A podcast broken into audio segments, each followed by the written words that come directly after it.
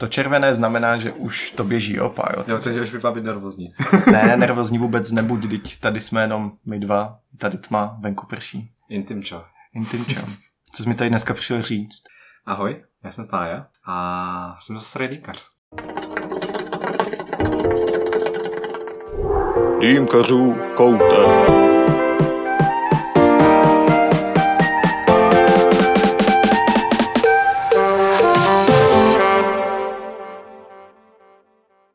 Přátelé, kamarádi, vítám vás u nového dílu podcastu Dýmkařů v koutek, opět po delší odmlce, ale dneska s velice zvláštním hostem. Tentokrát tu přede mnou sedí Pája Neguyen, což je takový zlatý dýmkař z dalekého východu, byť ne tak dalekého, je to taková frekventovanější odbočka na Vídeň a Pája, jak už jste mohli poznat, je z Brna, kde provozuje podnik Koncept a taky jeho dýmkarská kariéra směřuje všemi směry, cateringovými, práce v podniku, práce pro e-shop a z toho důvodu ho tady taky mám, protože je to takový multikulturní čávo a tímto tě Pájo znovu vítám u mě v podcastu, dík, že jsi přijel. A jakoby, děkuji za pozvání. Co bys řekl posluchačům Dýmkařova koutku? Jak bys se představil? Či charakterizoval? Už jsme tady slyšeli, že jsi jako zasraný dýmkař, ale zkus to nějak rozvést. Já se přiznám, že o sobě nerad takhle mluvím, ale já se úplně na začátku musím říct, že se za někoho nepovažuji. Takže pokud bych řekl něco, co by jako vyznělo nějak arrogantně nebo takového, tak to považuji jako za jazykovou bariéru. Protože opravdu je to jazyková bariéra.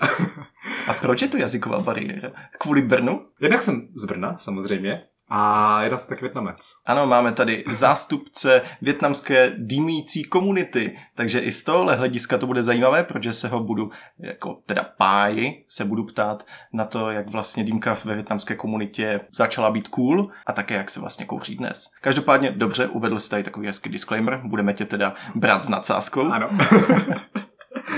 A kdybyste teda měl pustit od nervozity a nadsázky, kdo vlastně si dýmkarsky? Jak se řekl, jsem Pája zase dýmkař a momentálně provozu podnik Koncept, což já považuji za kavárnu s dýmkami, což taková pravda úplně není, ale snažíme se na tom pracovat, snažíme se každý den zlepšovat naše produkty, což je kávy, baru, dýmek. Také pracuji, občas, když mám teda volno, pracuji v brněnském iSmoku, tímto zdravím Tomáše Šťávu a Alexe. A jsem tam, když zase mám volno, tak se zabloudím na nějaký original event. Protože to je hezky vždycky si vyjet, odpočinout si od, chtěl jsem říct od dýmek, ale od Brna. a máš někdy vyloženě jako volno, volno bez dýmek? To si nedokážu, nedokážu představit. Ty dýmky jako takové jsou tak sociální nástroj, že je to teda jako bohužel, ale už je to taková jistota nebo jedna taková věc, na které prostě... No, součást tvého života Přesně v podstatě. Tak, úplně každodenní. Takže vlastně Pája, když nepracuje, tak vlastně pracuje ve volnu. Takže pokud byste si ho chtěli někde zastihnout, tak asi jedině v konceptu nebo v obchodě a nebo na nějakém cateringu. Každopádně tam se takhle většina lidí. Jak se s dýmkám dostal? Dýmky byla pro mě taková jakoby neobjevná věc a já jsem byl tehdy ještě takový zapálený sportovec, který měl hrát své zdraví, což je docela jako krásný paradox. Tak nechtěl jsem se vydávat na cesty sociální zábavy, co alkoholu nebo třeba nějakých lehkých drog až. Tak mi přišla jako dýmka hrozně takový krásný kompromis. Když jsem vždycky zašel s kamarádama na dýmku, tak jsme si hrozně krásně jakoby sedli, pokecali jsme si, Jo, nepili jsme, prostě jsme krásně pokeceli a od té doby mám dýmku hrozně rád, protože je to hrozně krásně sociální nástroj. A v kolika letech jsi začal? Začal jsem v 16. a začal jsi v podnicích chodit s tou partou do podniku, nebo samozřejmě parta měla dýmku, tak jste se scházeli? Začal jsem chodit do podniku, protože z vrstevníci tehdy, tak jejich vlastně vrchol zábavy, což Prostě v pořádku samozřejmě bylo jít do hospody, dát si pivo opice, což mě, já jsem úplně nevyhledával, protože nejsem moc fanda piva a ani alkoholu, nebo aspoň tehdy jsem nebyl.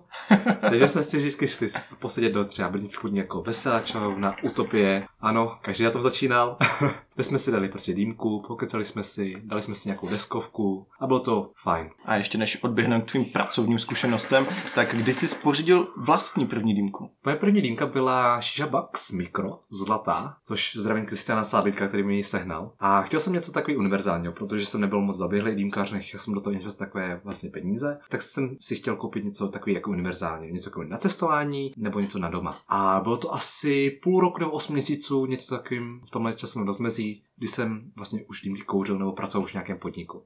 Aha, takže ty si vlastně svoji první dýmku koupil až po tom, co si začal v nějakém podniku pracovat. Přesně tak. To je dobré a v podstatě, když si do toho podniku šel, tak si šel a inzeroval o sobě, že nemáš zkušenosti, rád se naučíš, nebo už tam šel s nějakou jako základní sbírkou vědomostí o dýmkách? Tomu se bojí taková zábavná historka, protože jak jsme chodili vlastně do veselé čajovny, do utopie, tak jsme se časem nějak, řekněme, upgradeovali a začali se chodit do kabinetu. A doteď si vzpomínám na krásný večer, kdy jsem tam byl s Vilem Řádkem, s Matějem, Ivanem a s Večou Chromou a my jsme se tak nasmáli za ten večer a bylo to úplně úžasné. Pak mé cesty nějak zamířily do, jak to slovo, kontroverzní. Kontroverzního. Tak, podniku Mausuka House, kde byl Mirek, a tak nějak jsme se bavili, že bychom tam chtěli jakoby zkusit tu práci, protože já jsem tedy dva roky pracoval jako čišník a chtěl jsem něco objevit něco nového. Samozřejmě jsem se nabídl, jako že bych tedy chtěl pracovat, ale nikdy v životě nenapadlo, nebo aspoň tu chvíli, že bych tam mohl začít pracovat jako dýpkař.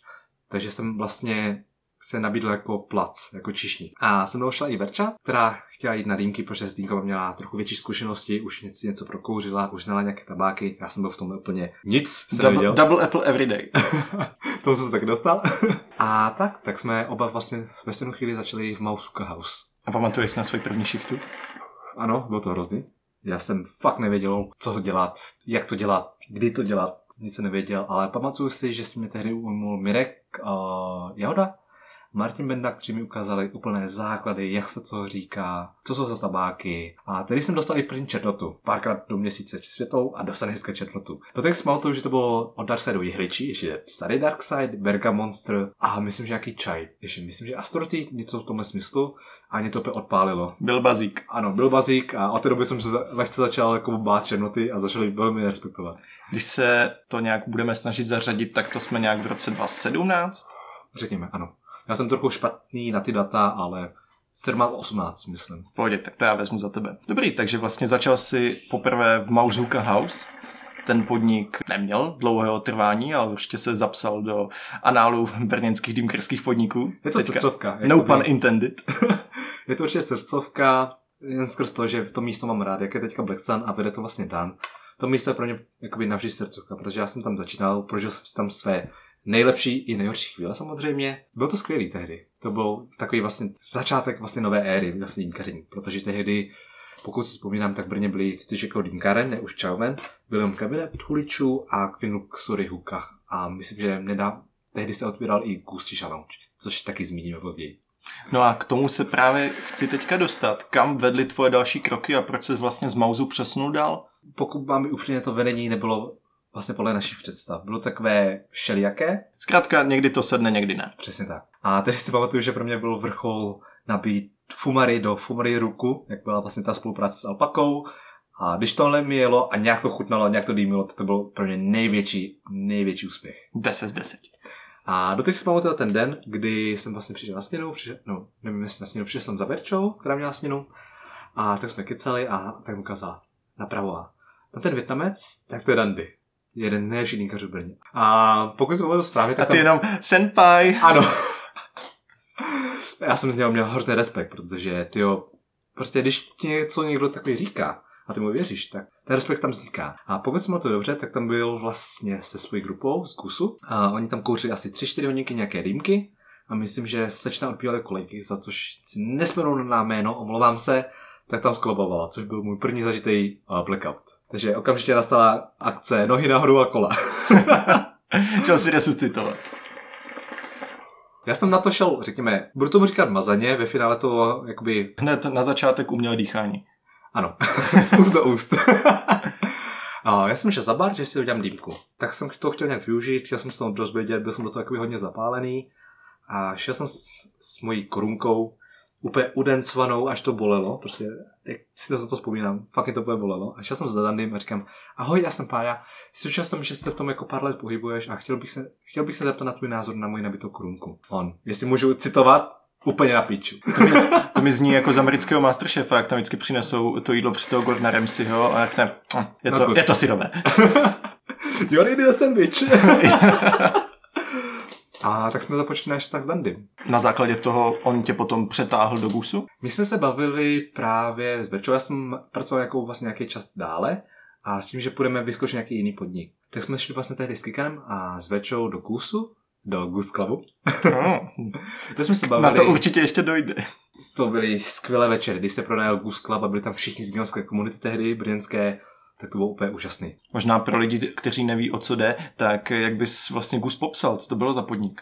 Gus už bohužel neexistující, tak byl vlastně dýmkarský podnik zaměřený na vlastně takovou tu vyšší třídu, řekněme, takový ty lidi až. Uh, z dýmek tam byly medúzy, protože měli vlastně spolupráci s medúzama a byly tam i klasické dýmky jako Kaya Combat nebo Stimulation. A tedy to považoval za nejluxusnější vlastně podnik, skrz vlastně interiér, dýmky a lidi. Si pamatuju, jak tam byly na stropě takové ty kusy, ne ubrusů, ale prostě jako takové ty malinké záclonky, se musel skvěle čistit. Ano, my se to jednou čistili a ta voda byla víc mě dá, než jsem si myslel, že bude. ne, musím říct, že jako opravdu ten podnik i mě tehdy před, kolik už to může čtyři roky zpátky, velice překvapil, protože za A to bylo designově strašně pěkně provedené. Měli tam prostě stoly vyřezávané podle afrických jezer, což bylo jako dost cool. Šlo vidět, že do toho podniku zahučilo jako hodně peněz. Ale jako nejzajímavější část toho podniku byl právě ten Goose Club šlo se po schodech dolů, jakoby k záchodům a tam byla taková, dejme tomu dvou... Dveře do Narnie. Ano, dveře do Narnie, kde byly dvě místnosti, které byly celé odlučněné takovýma těma pichlovýma polystyrenama a byla tam PSK, byla tam velká promítačka a fatboje a takové jako přítmy. No a já jsem to zažil minimálně na několika jako oslavách narozenin. Vzpomínáš si na tu určitou? to, jak jsme tam zpívali High School Musical s Davidem, Kořínk, s Davidem Hořínkem, jo, jo. Skvělý večer, skvělý večer. A abych pokračoval teda, tak jsme tam zavítali a Dudley si mě vzal stranou. A říkám, hele, všiml jsem si, že jsi takový, řekněme, že nasloucháš, že prostě nemáš to skeců, chtěl bych ti tady jako lidinkaři. Měl by zájem, a teď přišla jedna z největších chyb mého života a já jsem řekl, no já mám, já to úplně nechci, protože teďka budeme otevřít nový podnik, protože jsme se bavili, že bychom chtěli otevřít. Tak jsem to jakoby odmítl. S kým pak? S Verčou nebo? No, myslím, že tady to bylo s Verčou, s Kanem. To byly už takové dávné plány, vize, takové sny až. A já jsem tomu jakoby naivní 16 kluk jakoby hodně věřil. Počkej, tohle ti bylo tehdy fakt 16? Já jsem... 16 nebo 17. Jo, já měl po... jo, já jsem tě vlastně poznal ještě před maturitou. Přesně tak. A tak jsem to odmítl. Díky tomu jsme se vlastně seznámili, že pak tam přišel Štěpán, ještě tehdy s, s časem vedle Queenu. Za zrcadlem? Za zrcadlem, ano.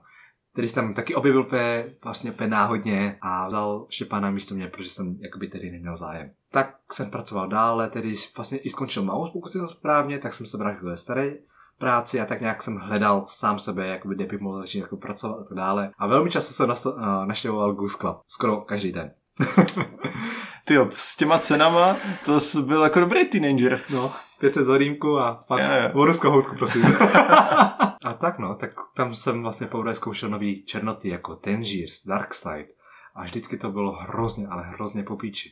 Oproti tomu Mouse to musela být docela změna, protože pokud si pamatuju, tak Mouse byl spíš jako klubík a všecko na pohodu, free. A Goose vypadal jako hodně organizovaně, snažil se působit, nebo ve své době byl profesionální, co se týče jako obsluhy, podávání těch dýmek a tak dále. Jak jsi tu změnu vnímal? Byl to pro mě hodně velký, řekněme, až kulturní šok, protože já jsem nebyl zvyklý na žádný jakoby... Řád. Ano, teďka v Gusu to bylo všelijaké. Jakoby dodržoval se tam vlastně základně, jakoby, řekněme, metodiky nabíjení dýmek, základní servis a tak dále a tak dále. Ale Gus Club pro byl úplně vyšší dílčí. To bylo všechno, má svůj systém, svoje pravidla a bylo to prostě fakt jakoby profesionální.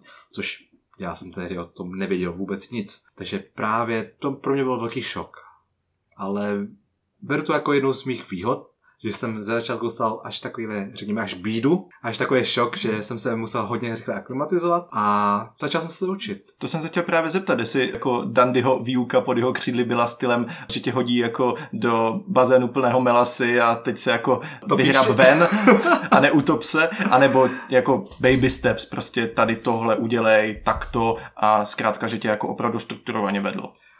Dandyho výuka, tehdy, když jsem mě Dandy vzal po své křídla, tak to bylo to nejlepší, co se mi mohlo stát. To tak hrozně ovlivnilo můj vlastně kariéru, život.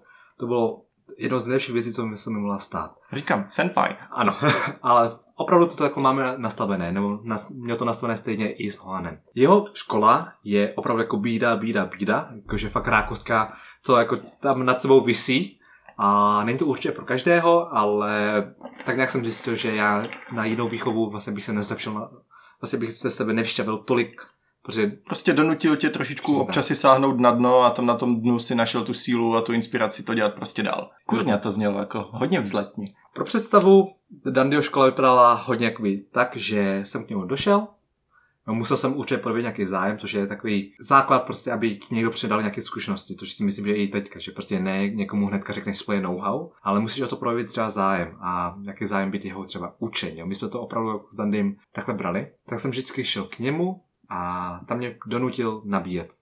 A ne jako, že bychom si dali tu dýmku, ale bylo třeba tak, že jsem tři hodiny tam seděl a jenom jsem flafoval. Abych si vlastně postavil ten základ, což prostě je doteď pro mě fluff, jakoby fluffy pack, je pro mě prostě úplně základ. A tam jsem jenom 4 hodiny fluffoval. Vždycky mi řekl, hm, je to lepší. A takhle mi to vyklepal před. A jenom. Já jsem představuju tu horu naflafovaného tabáku. Mým úkolem bylo vždycky z, tohle, z téhle hmotnosti, nebo řekněme z téhle hmotnosti tabáku udělat co největší objem. No. Já si pamatuju, že jsem opravdu, ale opravdu dlouho flafoval jenom do opěkečka. Pak třeba jsme se učili od základu, že mě učil, jak nabíjet Vortex, který vlastně tehdy už vůbec nejel. Já jsem vůbec nevěděl, že to existuje. Vitrie, jo, silikonové krunky. Takže opravdu to se mnou vzal až od základu, což za to jsem mu doteďka celoživotně fakt opravdu vděčný. Takže vlastně taková malá hanojská továrna na dýmkaře, ale v Brně. Ano. jak dlouho jsi v Gusu strávil? Gusu jsem byl přes dva roky, lehce střídaně. A nejdřív jsem začal v Goose Clubu, kde jsem prostě měl, myslím, že to bylo tedy bylo otevřeno pátky a soboty, kde když někdo vyloženě o tom klubu věděl, protože tedy to ještě fungovalo na principu kartiček, no teď to mám kartičku uh, Taky mám. tak tam mohl jít. Chvilku jsem fungoval vlastně na Goose Clubu, kde jsem se učil. Jo, uč, tehdy se nabíjel Sherbetly, nějaký Dark Side. A prostě jsem se jenom učil prostě v Goose Clubu, kde nebylo Jo, tolik 2017 Sherbetly. to ještě byl, že? a kde jsem se prostě fakt soustředil na to, aby nebylo těch zákazníků moc, ale soustředil se na kvalitu toho servisu jako takového. Aby ten zákazník prostě nemohl říct ani slovo, když to řekne jako by blbě. Kdybys měl si vybavit jednu věc, kterou si vyloženě jako z práce v Gusu odnesl, co by to bylo? Jo, tak já jakoby lehce popřemýšlím. Klidně i více věcí, jestli napadnou, Aha. ale jestli to jsou plácnu třeba jako přátelé na celý život, nebo opravdu jako pořádný dýmkařský drill a třeba i pohled na to, jak ve svém podniku někdy v budoucnu to dělat jinak. Určitě jsou to přátelé, protože s kolegama se bavím doteď. Hrozně zajímavé, že i jeden z mých jako nejlepších kamarádů byl můj jakoby zákazník, což s tomu se dostaneme, co týče jakoby servisu podniku, to abych nepřebíhal. Určitě jsou to zážitky, vzpomínky, protože každý na to vzpomínáme fakt jako v dobrým. I když tam jako vznikly nějaký, řekněme, ups and downs, tak opravdu jsou to vzpomínky, hrozně moc jako kamarádů vzpomínek, tam jsme se poznali i my vlastně. Je to tak? A je to i vlastně taková, řekněme, jaký systém, jaký nastavení systému pro ten podnik. A tobě třeba vyhovuje ta větší organizovanost, nebo spíš takové jako, spíš to frivolní vedení? Já jsem zastánce jako organizovanosti. Já hrozně nerad něco nevím, nebo v něčem nemám systém, protože lehce tedy lehkým OCD, takže to až určitě chápeš. takže ve všem musí být nějaký systém. Ano, i tady máme skleničky postavené před náma na stole přesně jako v lajně, takže Je to tak. takže určitě s Gusem se odnesl opravdu mnoho. A nejcennější na tom je právě poznání se s Dandym a vlastně s kolegama tehdy. už jsem tady i zmínil, že vlastně se potom posunul do cateringu, tak to přišlo, dejme tomu, jako během toho, co si pracoval v Gusu, nebo to jsou oddělené kapitoly? To jsou dělené kapitoly, protože to bylo, jak jsem říkal, že jsem byl hodně přelétavý, takže já jsem chvilku pracoval v kusu, pak kluci právě otvírali zmíněný koncept, kde jsem jim vlastně chtěl nějak pomoct, já jsem, byl jsem nadšený, protože vždycky, když je nějaký nový podnik, jsi nadšený, je to něco nového, něco wow. Tak jsem chvilku pracoval tam, pak jsem se vrátil zase k základům, k Dandymu, a pak byl vlastně takový větší skok, kdy se z Goose Shisha Lounge stal Shisha Original Lounge. Tam až po chvilce, co jsme fungovali v provozu, než jsme se seznámili s těmi dýmkami a s tím podnikem takovým, než se vlastně postavili, tak nastala vlastně éra Original eventu. Jak vypadá vlastně typický dýmkarský catering za tebe? Je to řehole, nebo je to v podstatě brnkačka, protože už tehdy si byl třeba jako zkušený dýmkař? Ze všech mých zážitků z dýmkarských eventů musím říct, že je to silný punk. Vždycky je to opravdu punk. I když se snažíme, řekněme, nějak jakoby vypadat, že to není punk, tak je to silný punk. ale ne, že bychom měli jako bordel a tak dále, ale spíš jakoby že na něco zapomeneš, tak použij něco jiného. Je to taková, jako, že místo, kde musíš použít svoji kreativitu, když na něco zapomeneš. Chtěl bych něco svěžího, ale nemám mátu. Mm. jo, takže je to mnohem náročnější. Pro mě je to větší pipačka, než jakoby provoznování v podniku. Máš takhle třeba v hlavě nějakou památnou akci? První akce, kam jsem jel, jestli jsem vzpomněl dobře, tak z těch větších akcí, tak to byla Ostrava v Dýmu, což bylo úplně skvělé. My jsme tam měli, my jsme tam měli stánek a byl tam Čekuka Group, což obsahovala Shanty, a myslím, že Cliffides, Marvin, Marvin Máňa. A, Mána Pipes, že? Máňa. Dobře. a tam jsem zažil první jakoby dýmkařský event jako takový. Najednou tam bylo třeba 100, 200, 300 lidí. Jak ses na to koukal? Um, byl jsem jakoby překvapený, protože dýmky jsme měli na starost dva. Jasně, že tam byl Peťa Podroužek, byl tam Adam, ale oni měli vlastně taky své starosti z šanty. A my jsme byli za dýmky s dandymi sami. Jo, takže když jako došla větší jakoby skupina nebo víc lidí, tak jste byli němě nervózní. Bylo to hodně jakoby jiné než jako provoz podniku, protože jsi zvyklý na nějakou rutinu, na nějaký provoz, na nějaký systém a tam je to úplně jinak. Jasně, musíš si přizpůsobit to prostředí tomu, co, jako, co to nabízí. Právě, pokud nemáš vodu, sežeň si vodu, pokud nemáš uhlíky, sežeň si uhlíky. Takže jste běhali k tojce. A... Přesně tak. Tam si vzpomínám, že byl takový velký košík a tam myslím, že šaman měl obrovskou, jakoby, obrovský stánek jenom z uhlí. Takže vždycky, když přišel, tak jsem to tam lovil. Vodu jsme museli, všechny dýmky jsme museli umývat třeba 500 metrů někde jinde za rohem. Ty podmínky byly lehce těžké, ale zvládli jsme to. a tohle je třeba příklad jako mega akce.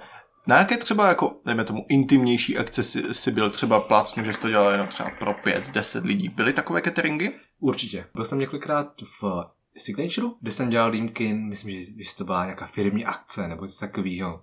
No, tak to nebylo asi pět, deset lidí. Dobře, bylo těch 30, ale pět dýmek tam bylo. ok, oproti 300 je to rozdíl. Ale až takové privátní akce ani ani nebyly. Jo, byly tam nějaké svatby, byly tam nějaké jakoby, přehlídky modelek nebo charitativní akce. Úplně tak... Předpokládám, že uh, dýmky na přehlídce modelek byly tvoje neoblíbenější. Ano. Do těch si vzpomínám, když jsem náhodně jel právě s Darečkem a s Davidem Hořínkem tehdy na Smíchov, kde jsme museli vynášet ten obrovský, těžký, velký bar do úplně, myslím, že tam je nějaká terasa, tak až tam. Výtah tam byl do dvou třetin. Opravdu to bylo těžké, jako to byl velice jako masivní zážitek. Že si zapřáhl záda pořádně. ano. Ale tehdy to bylo hrozně fajn. Na jaké nejbizarnější té cateringové akci si byl? Protože co si třeba já pamatuju, tak vlastně před nějakými těmi skoro pěti lety mě oslovil Martin Klimo, vlastně z Ezočka, ať mu pomůžu dát dohromady právě ten cateringový tým, o kterým mluvíš. A jako jednu z těch akcí jsme třeba byli na hiphopovém festivalu na výstavišti v Brně, Tam jsem A- vlastně taky uh, dva roky po tobě, myslím. A tam si pamatuju, že my jsme měli přilepenou reklamu magnetickou na takových jako velkých konstrukcích a najednou prostě někdo drcnul do té konstrukce a pod tím seděli lidi s tou dýmkou s tím velkým aristem a teďka to na ně začalo padat všechno, že my jsme to, já jsem do toho mátnul, úplně to držel hodem to někdo, jako pojďte narovnat. A byly tam taky jako zábavné situace. Jo, bizarní akce eventu. Mně se teďka nic nevybavuje, protože jiné eventy tak, tak nějak by byly hrozně smooth. To se netýká SOčka, byl jsem i na cateringu, což jako dýmek v klubu, v Mandarinu, brněnským, tak je to myslím, že Syndicate. A musím říct, že nejhorší kombinace jsou opět lidi a vysoké dýmky. To nebylo šťastné, jakoby šťastné kombo. Takže to padalo jak stromy v tornádu. No dotek, jsme, dotek je tam popálená jako sedačka. A říkám,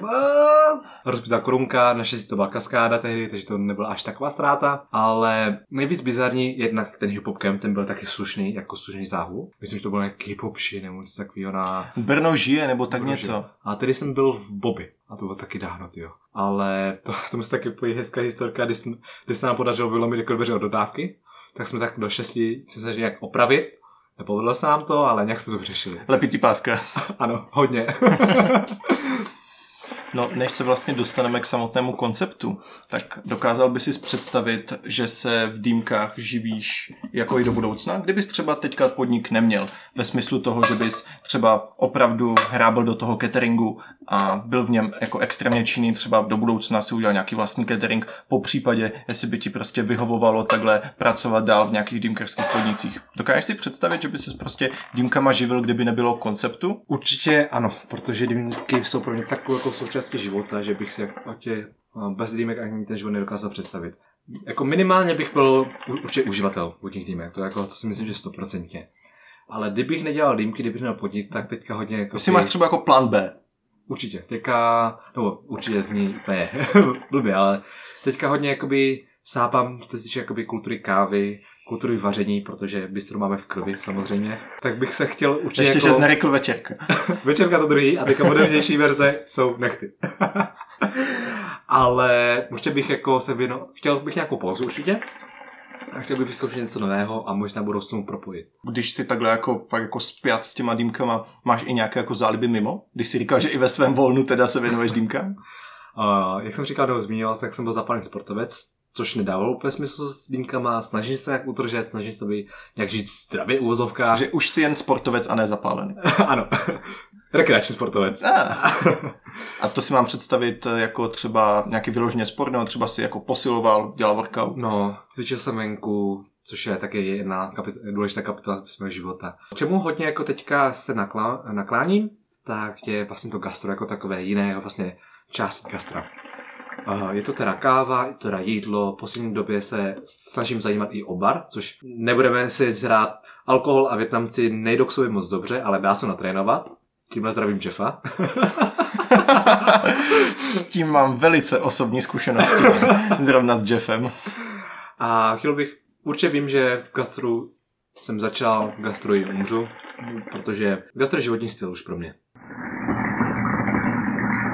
Ty gastronome, tak zpátky k dýmkám. Většinou z toho nechám až nakonec, ale máme spoustu věcí, které chceme dneska probrat a tak se tě zeptám hned, jaký jsi jako dýmkař? Máš nějakou jako vlastní dýmkařskou filozofii, případně oblíbené značky dýmek, tabáku? Já se snažím být jako dýmkař jako nestraný. Já se nerad jakoby nějak moc zapoju do nějakých argumentů, do nějakých, jako, na nějaké strany. Jo. Jak vlastně pracuji v iSmoku, tak se normálně bavím, normálně se uh, bavím i jako s klukama z šanty a tak dále, a tak dále. Fakt se snažím být tomu nestraný, nebyt nějaký jako fanatik nějaké značky. Je to přijde takový, taková hrozná škoda. Myšlenka jakoby konkurence je pro mě taková hrozně záhadná, protože reálně konkurence tě víc posílí, než jako nějak řekněme, oslabí. Jo, takže opravdu se snažím s všema vycházet, jo, nesnažím, nechci vytvářet nějaké, jak my, řekněme, hádky, nebo prostě jako fanat, být nějaký fanatik nějaké značky, nebo takhle. Takže se snažím být nestraný, což se i odvíjí od mého stylu na bídí korunek, kde prostě mám nějakou, mám nějakou svou metodiku, ale rád si vyslechnu každý názor někoho. Mně to mně funguje třeba, příklad, mně funguje flav. To je funguje Semidance, dobře. Tak pojďme se o tom popovídat, proč to funguje, proč to vyhovuje. Poslední dobou je to hodně mrzí, nebo teďka už to není moc jakoby časté, ale před třeba rokem dva, což si myslím, že si taky zažil, kde prostě dingerská komunita byla ve trochu toxická, že prostě, když někomu fungoval Semidance, tak to prostě všemi silami prostě tlačil. Na tenhle tabák funguje jenom Semidance. A říkám si jako, OK, vyhovuje ti to. Dělat to, z toho až totální vědu. Jo, já to respektuju, ale mě třeba funguje flav. Jo, a snažím se vždycky jakoby zaměřit na to, proč to vyhovuje, abych vlastně měl ten důvod, jo. OK, to se mi den, dobře, pověz mi, proč to vyhovuje.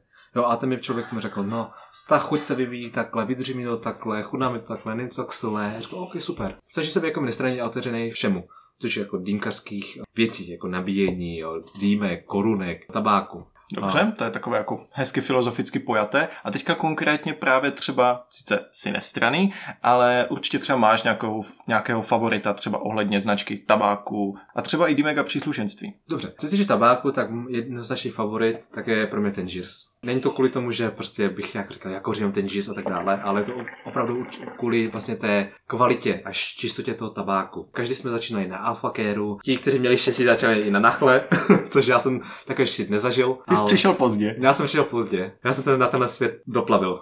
Trochu později. ale pokud se budeme bavit o černém tabáku, tak jednoznačně je to Tangiers. Nepovrhnu ani vlastně Darksidem, Blackburnem, Masevem. To, tam mám taky své oblíbené příchutě.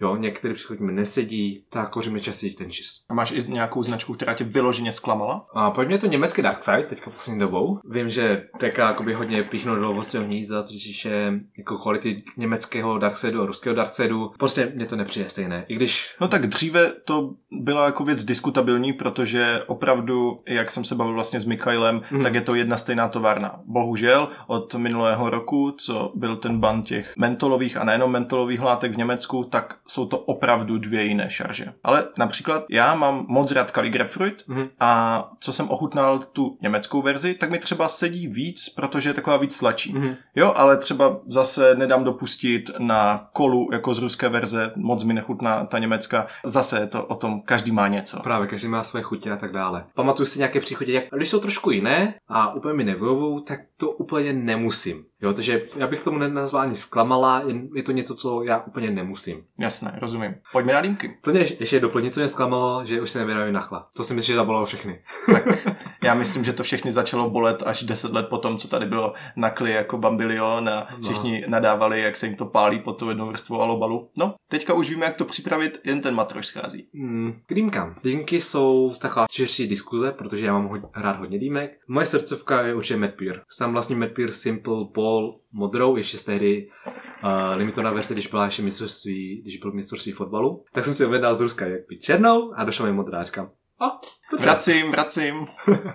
ne, nechal jsem si ji a postavil jsem si na ní setup 6 CVP Lucy vázou, což je plně srdcovka. Další dýmka, co musím určitě zmínit, jsou původní karmy a původní vůkachky. To jsou dýmky, které jsou teďka používány za hodně mainstream, jo? Až, až bych řekl, že lehce hejtované. Ale to jsou dvě dýmky, co jsou pro ně srdcovka určitě, protože vůkachky tehdy, kdo měl vůkachku, byl docela jako frajer. No jasně, však to byla dýmka za jenom tělo za pět litrů No. a pak ještě k tomu vázu za dvojku. A takže- vypadalo to fakt jako dobře. Ty dýmky vypadají krásně doteď, ale to je prostě jako ta vlastnost nejenom jako dýmkarské komunity, ale obecně lidí, že se překoukají toho a chtějí furt nové, nové, nové, neobjevené Právě. designy. A na té dýmce není nic špatného, akorát prostě už třeba lidi tolik nebaví. Je to tak, mě bavily, když byly vůkachky s dlouhým stemem. Ty úplně nejstarší, když měli ten stem fakt třeba 3-4 cm od vlastně od vázy dole. Co musím zmínit, tak určitě Vesper. Sám ho nevlastním, ale vlastně ho můj kolega, právě Tomáš Šťáva, Michal Bernada, prostě ti, co mají starého Vespra, jsou šťastlivci. Poslední dýmka, co mě jakoby zaujala něčím, je určitě Hoop.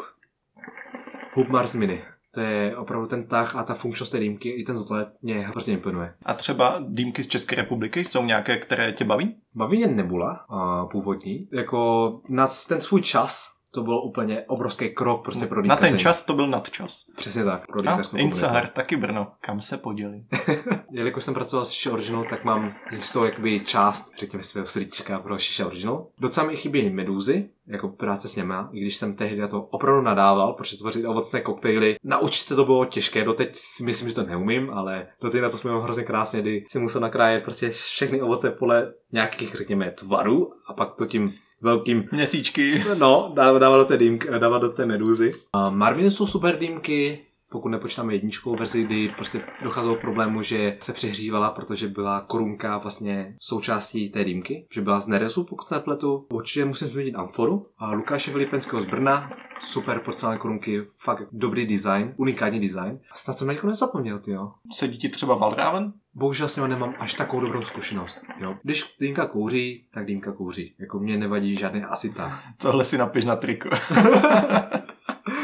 ale prostě zkušenost mých kamarádů, co si Valfram koupili, opravdu cením, že to česká výroba. Cením si, že do toho Michal a už dávají jako, fakt jako srdíčka, že to fakt jako severský, fakt jako severský produkt. Ale podle jakoby zkušeností kamarádů a tak dále a tak dále, tak nejsem úplně největší fanda. Musím vyzvinout jejich korunky, jako shooter, ty jsou úplně báječné. No už si zabrousil do těch korunek, takže které třeba ty nejčastěji používáš doma nebo v podniku? Uh, já jsem zastánce klasik, takže takový klasiky jako stará V2, UPGčko, to na to jsem začínal, takže to mám určitě v srdci. Mám rád hodně Evilly, Smoke Love Evil, GKUčko. GKUčko, to bohužel nevlastním, hrozně to mrzí, ale VDK Turek, jeden z mých nejoblíbenějších korunek, to teď původní. Já jsem to neskutečně vychytal, že jsem koupil vlastně s 80 feet od nějakého borce, už se vzpomínám na jméno, ale musel si koupit původní VDK Turek. Já ho mám od Vojty Bílého a taky je to moje nejpoužívanější korunka klasika. Prostě když jsi sám a chceš jako nějakou dýmku, perfektní korunka. Pak jsou to alieny, přesně je to Hukach John Alien, jo, jak flashback, tak normálně vlastně ten původní alien, co super korunky, prostě zase. Když jsi sám a chceš dát dýmku nechceš kořit dvě, tři hodiny, tak na tu hodinku až šprt, prostě sílu, chuť, krásná věc. No a ty ses otřel o alieny a v podstatě taky o to, že miluješ Tangiers. Tak jaké jsou třeba tvoje nejčastější nabití Tangiers, když už to děláš, ať už třeba pro sebe, anebo třeba do podniku? Pro sebe si nejčastěji nabíjím Alien. Je to takový známý, řekněme, lehce inside uh, pojem na klokočku, což s Mikulášem se o tom jako snažím se naučit jeho způsob nabití, protože jim to funguje nes, neskutečně. Takže pokud si pamatuju Mickeyho styl, dance, vidlička, dotyk, přesahující HMS. Je to tak. Aliena si nabijím hodně často s Tangersem, protože to fakt jako chuťovka na tu hodinku, úplně ti to svědčí. VDK Turek zmíněný. A když je třeba víc lidí, tak nabijím hodně rád UPGčko, Jo, pokud tam jsou lidi, kteří je chci naučit vás na tu temnou stranu, tak jaká smokla mami, nějaké americké korunky jako alpaka. Prostě americké nabití mě teďka baví. Ono se tak jako říká, že Brno je město tače a dotyku. Svatá pravda. Počítáš se mezi tyhle vyznavače? Rád si tabák tačuješ nebo spíš kouříš bez dotyku? To je ta sranda, že když já nabijím někomu dýmku nebo sobě dýmku, tak já v tom nevidím rozdíl. Já nabiju, jak mi to vyjde. Já naberu tabák do krunky, abych neměl table mix, protože Dan do školy mě naučila, že table mix je ne, ne, ne, ne, ne. A pak to vyklepu, naflafu to a jestli mi to vyjde na tač, tak mi to vyjde na tač, jestli mi to vyjde bez tače, tak mi to vyjde bez tače. Důležité je za mě si myslím, že prostě přizpůsobit vedení tepla tomu nabití. Ale pokud by měl srovnat, tak většinu dýmek mám na tač. A jsem zastánce toho, že já třeba udělám lehčí dýmku na tač než bez tače. Evidentně v tom máš určitý koncept. A právě o tom se půjdeme teďka pobavit. koncept. A ne podnik, co nemá žádný koncept a to je ten koncept. Pokud to je ta si, krása. To je ta krása. Pokud si dobře pamatuju, tak v roce 2017 nebo 18 koncept vznikl a to pod taktovkou Davida Hořínka a Martina Bendy a je to taková krásná dvoupatrová barovina, která se nachází, to je Krpole? Ano. Jo, je to, je to v Krpoli. Pamatuju si na spoustu skvělých večerů páře a taky jsem tam měl i svoji akci s knížkou potom v Brně. A tak se tě chci zeptat, Pájo, jak jsi vlastně k konceptu přišel? Protože jsi říkal, že to bylo takové tvé intermezzo mezi Gusem a dneska si vlastně neskončil, ale v podstatě se stal majitelem tohoto podniku. Koncept vznikl hrozně kouzelně. Jak který jsem znal Martina Bendu i Davida Hořínka, nebo jsem se hodně bavil, tak mě přišla hrozně krásná myšlenka, že dva kluci, co se věnovali dýmkaření, už je nebavil vlastně nastavený, řekněme, systémnou podnik, tak si chtěli vlastně udělat svůj vlastní podnik. A tahle myšlenka mě bavila. Tak jsem se podělil na vzniku konceptu tehdy, v roce 2017. Jako, že jsi tam měl okna a... No, Děka pro všechny. a pomáhal jsem mi vlastně klukům, jak vlastně s nějakým provozem, bral jsem tam nějaký sliny. Jo, bylo to prostě něco nového, něco wow. A chtěl jsem to být součástí. A co tě na tom jakoby tak zaujalo? Sám si říkal jako, jo, chtěli to dělat trošičku jinak, ale to většinou je častá motivace lidí, kteří si chtějí otevřít jako vlastní podnik. Buď to jsou třeba bývalí zákazníci a vidí jako věci, které by udělali jinak, tak si jinak udělají. A nebo jsou to lidi, kteří se prostě rozhodnou, teďka chci dýmkarský podnik, moc tomu nerozumím, ale jdu do toho. Myslím si, že to vznikla právě tou myšlenkou, že právě, že oba kluci pracovali podniku pod někým a už jim to úplně nevyhovovalo, že prostě byli třeba trestáni nebo prostě jako mu... To, to, to, jo. to zní hrozně blbě, ale prostě byli třeba testáni za nějaké blbosti, co mohli udělat nějak jinak, jo, což by v finále třeba fungovalo. Jo, tak se rozhodli do vlastního a udělat si vlastní koncept.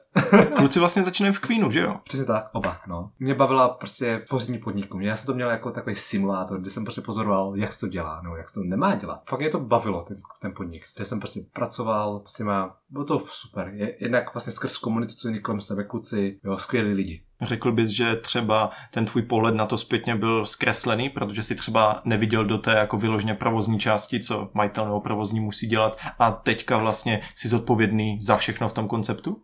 Uh, když jsme řešili nějaké, řekněme, interní věci, tak jsem si myslel, že to brnkačka. Což ve finále jsem zjistil, že taková brnkačka není, že to docela jako na nervy, ale ano, trochu mi to zkreslilo, že jsem byl prostě jenom dýmkařem, jak by, řekněme, zaměstnanec.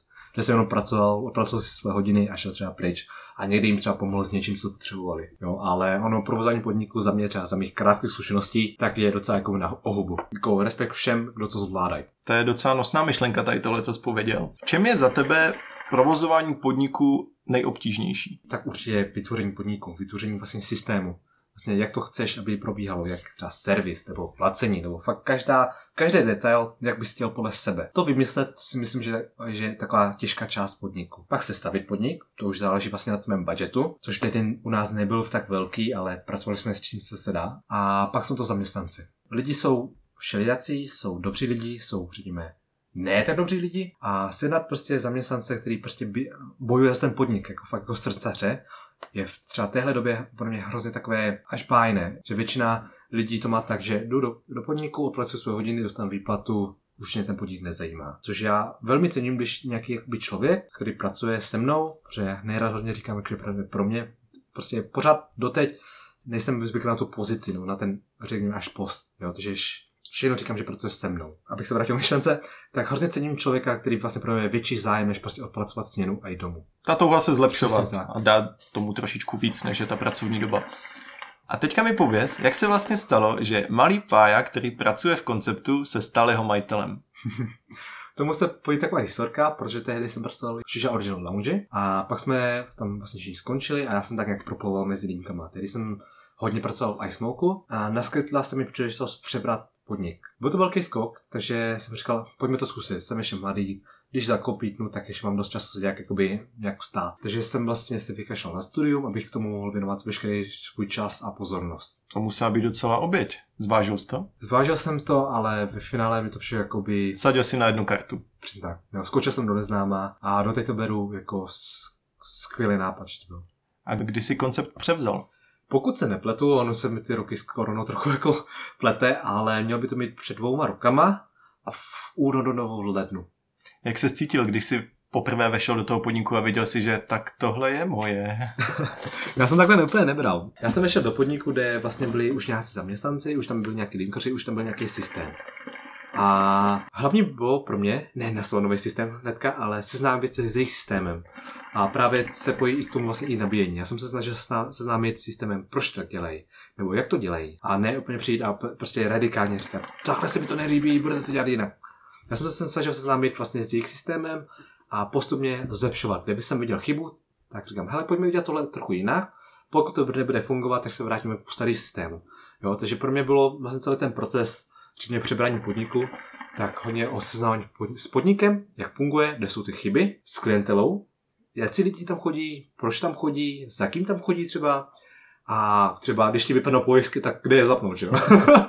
Byl to pro tebe šok, jak jsi vlastně konečně nahlédl po tu pokličku, co všechno potřebuje vlastně podnik k provozu? Určitě, byl to obrovský šok. Najednou jsem zjistil, že těch zodpovědností je tam velká spousta, ale do těch jsem těšil svým... Svým všem. Všem svým kamarádům, ano, děkuju. za vlastně za podporu, protože kamarádi mě fakt podporovali, pomáhali mi sestovat kauče, pomáhali mi vymalovávat, uklidit, což já všem děkuju, dotyční ví, za ně jsem neskutečně vděčný, bez nich bych to nedal. Takže když si koncept přebral, tak to prošlo i nějakou, dejme tomu, rekonstrukcí. Přesně tak. My jsme, pokud si dobře, my jsme ten měsíc, ten vlastně takový seznamovací měsíc, tak jsme jeli vlastně ve stejném vlastně prostředí, ve stejném duchu. systému, duchu a nějak jsme nenarušili ten systém.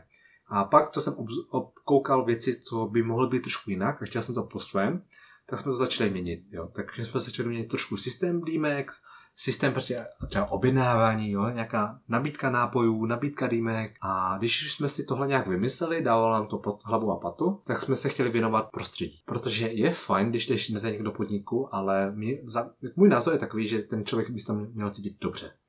Jo, což prostě může znamenat pěkný interiér, jo, nějaká atmosféra, nějaký třeba ten playlist, nebo prostě takhle. Tak jsme stavili vlastně, nebo přezdávali jsme podnik tak, aby nám všem vyhovoval. Takže když si sundal můj obraz na stěně, tak se zvýšila návštěvnost? To, to bych neřekl. Tvůj obraz chtěl jako poslední.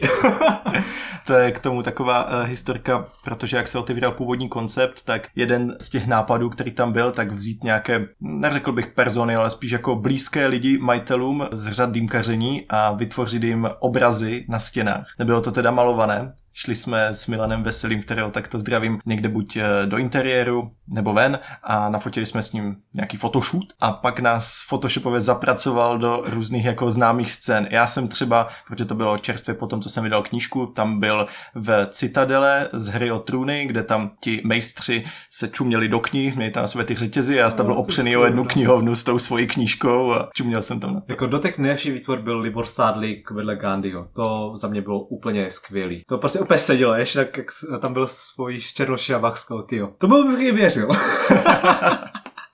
Takže to je jen taková vsuvka. A má dneska koncept, který začínal jako podnik, co koncept nemá. Nějaký koncept? Ne, ale pracujeme na tom.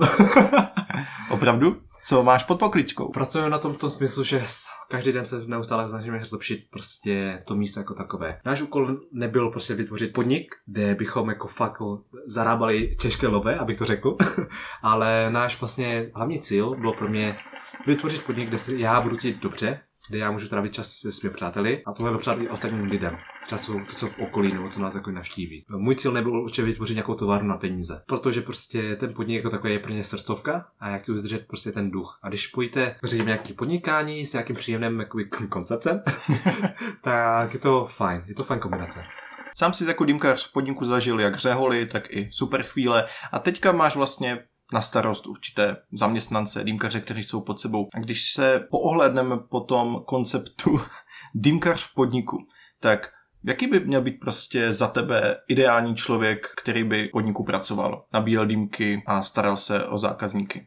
Pro mě je nejdůležitější, co je dýmkaře, ta nějaká snaha o sebe zlepšení, nějaká ta snaha něco, aby se od, ani od toho dýmkaření jako bavil, nebo zajímal takhle. Pro mě třeba dýmkař nemusí být úplně nejvíc, nejlepší top strop, prostě dýmkař v republice, co ti nabije ten na sedmičku takhle. Zkušenosti nemáte, zaučíme. Právě, jo. Pro mě je prostě ta snaha nejvíc cená, protože reálně já jsem schopný předat nějaké to množství know-how, neříkám, že nějaké velké, ale pro mě je opravdu nejdůležitější, aby ten člověk se snažil. Jo, aby pátral po těch informacích. Existuje za tebe v podniku nějaká dobře nastavená rutina? Každému podniku to vyhovuje jinak. Určitě to záleží na klientele. Jo, třeba například časového kartelu, tak zmíním kartel. Kartel je třeba fakt top strop za mě asi dýmkárna v Praze, nebo celé České republice, a tam to musí být rychle. Jo, efektivně a rychle. To znamená, že tam se nemůže čekat třeba půl hodiny na úlíky, jo, nebo a tak, protože tam se ty dýmky opravdu točí. Ten systém dýmkaření, nebo jakoby dýmkaře, by měl sedět na ten podnik a na tu klientu, co tam chodí. Abych já řekl svou rutinu, že ty, jako dýmkaření, já když jsem na sněně, a vidím člověka vlastně jít do toho konceptu, tak jakmile vidím, tak už dávám uhlí. Protože já, já osobně nemám rád čekání na dýmku nebo čekání na cokoliv, takže já chci vždycky dát tu dýmku tomu člověku, co nejrychleji to bude. Kolik rozděláváš? Z začátku na stěně, nebo z začátku stěny rozdělám čtyři, abych měl nějaké zbytky v koši. Abych... A děláš na tři. Přesně tak. Poslední dobou já jsem hodně přepaloval, jsem tím docela i známý.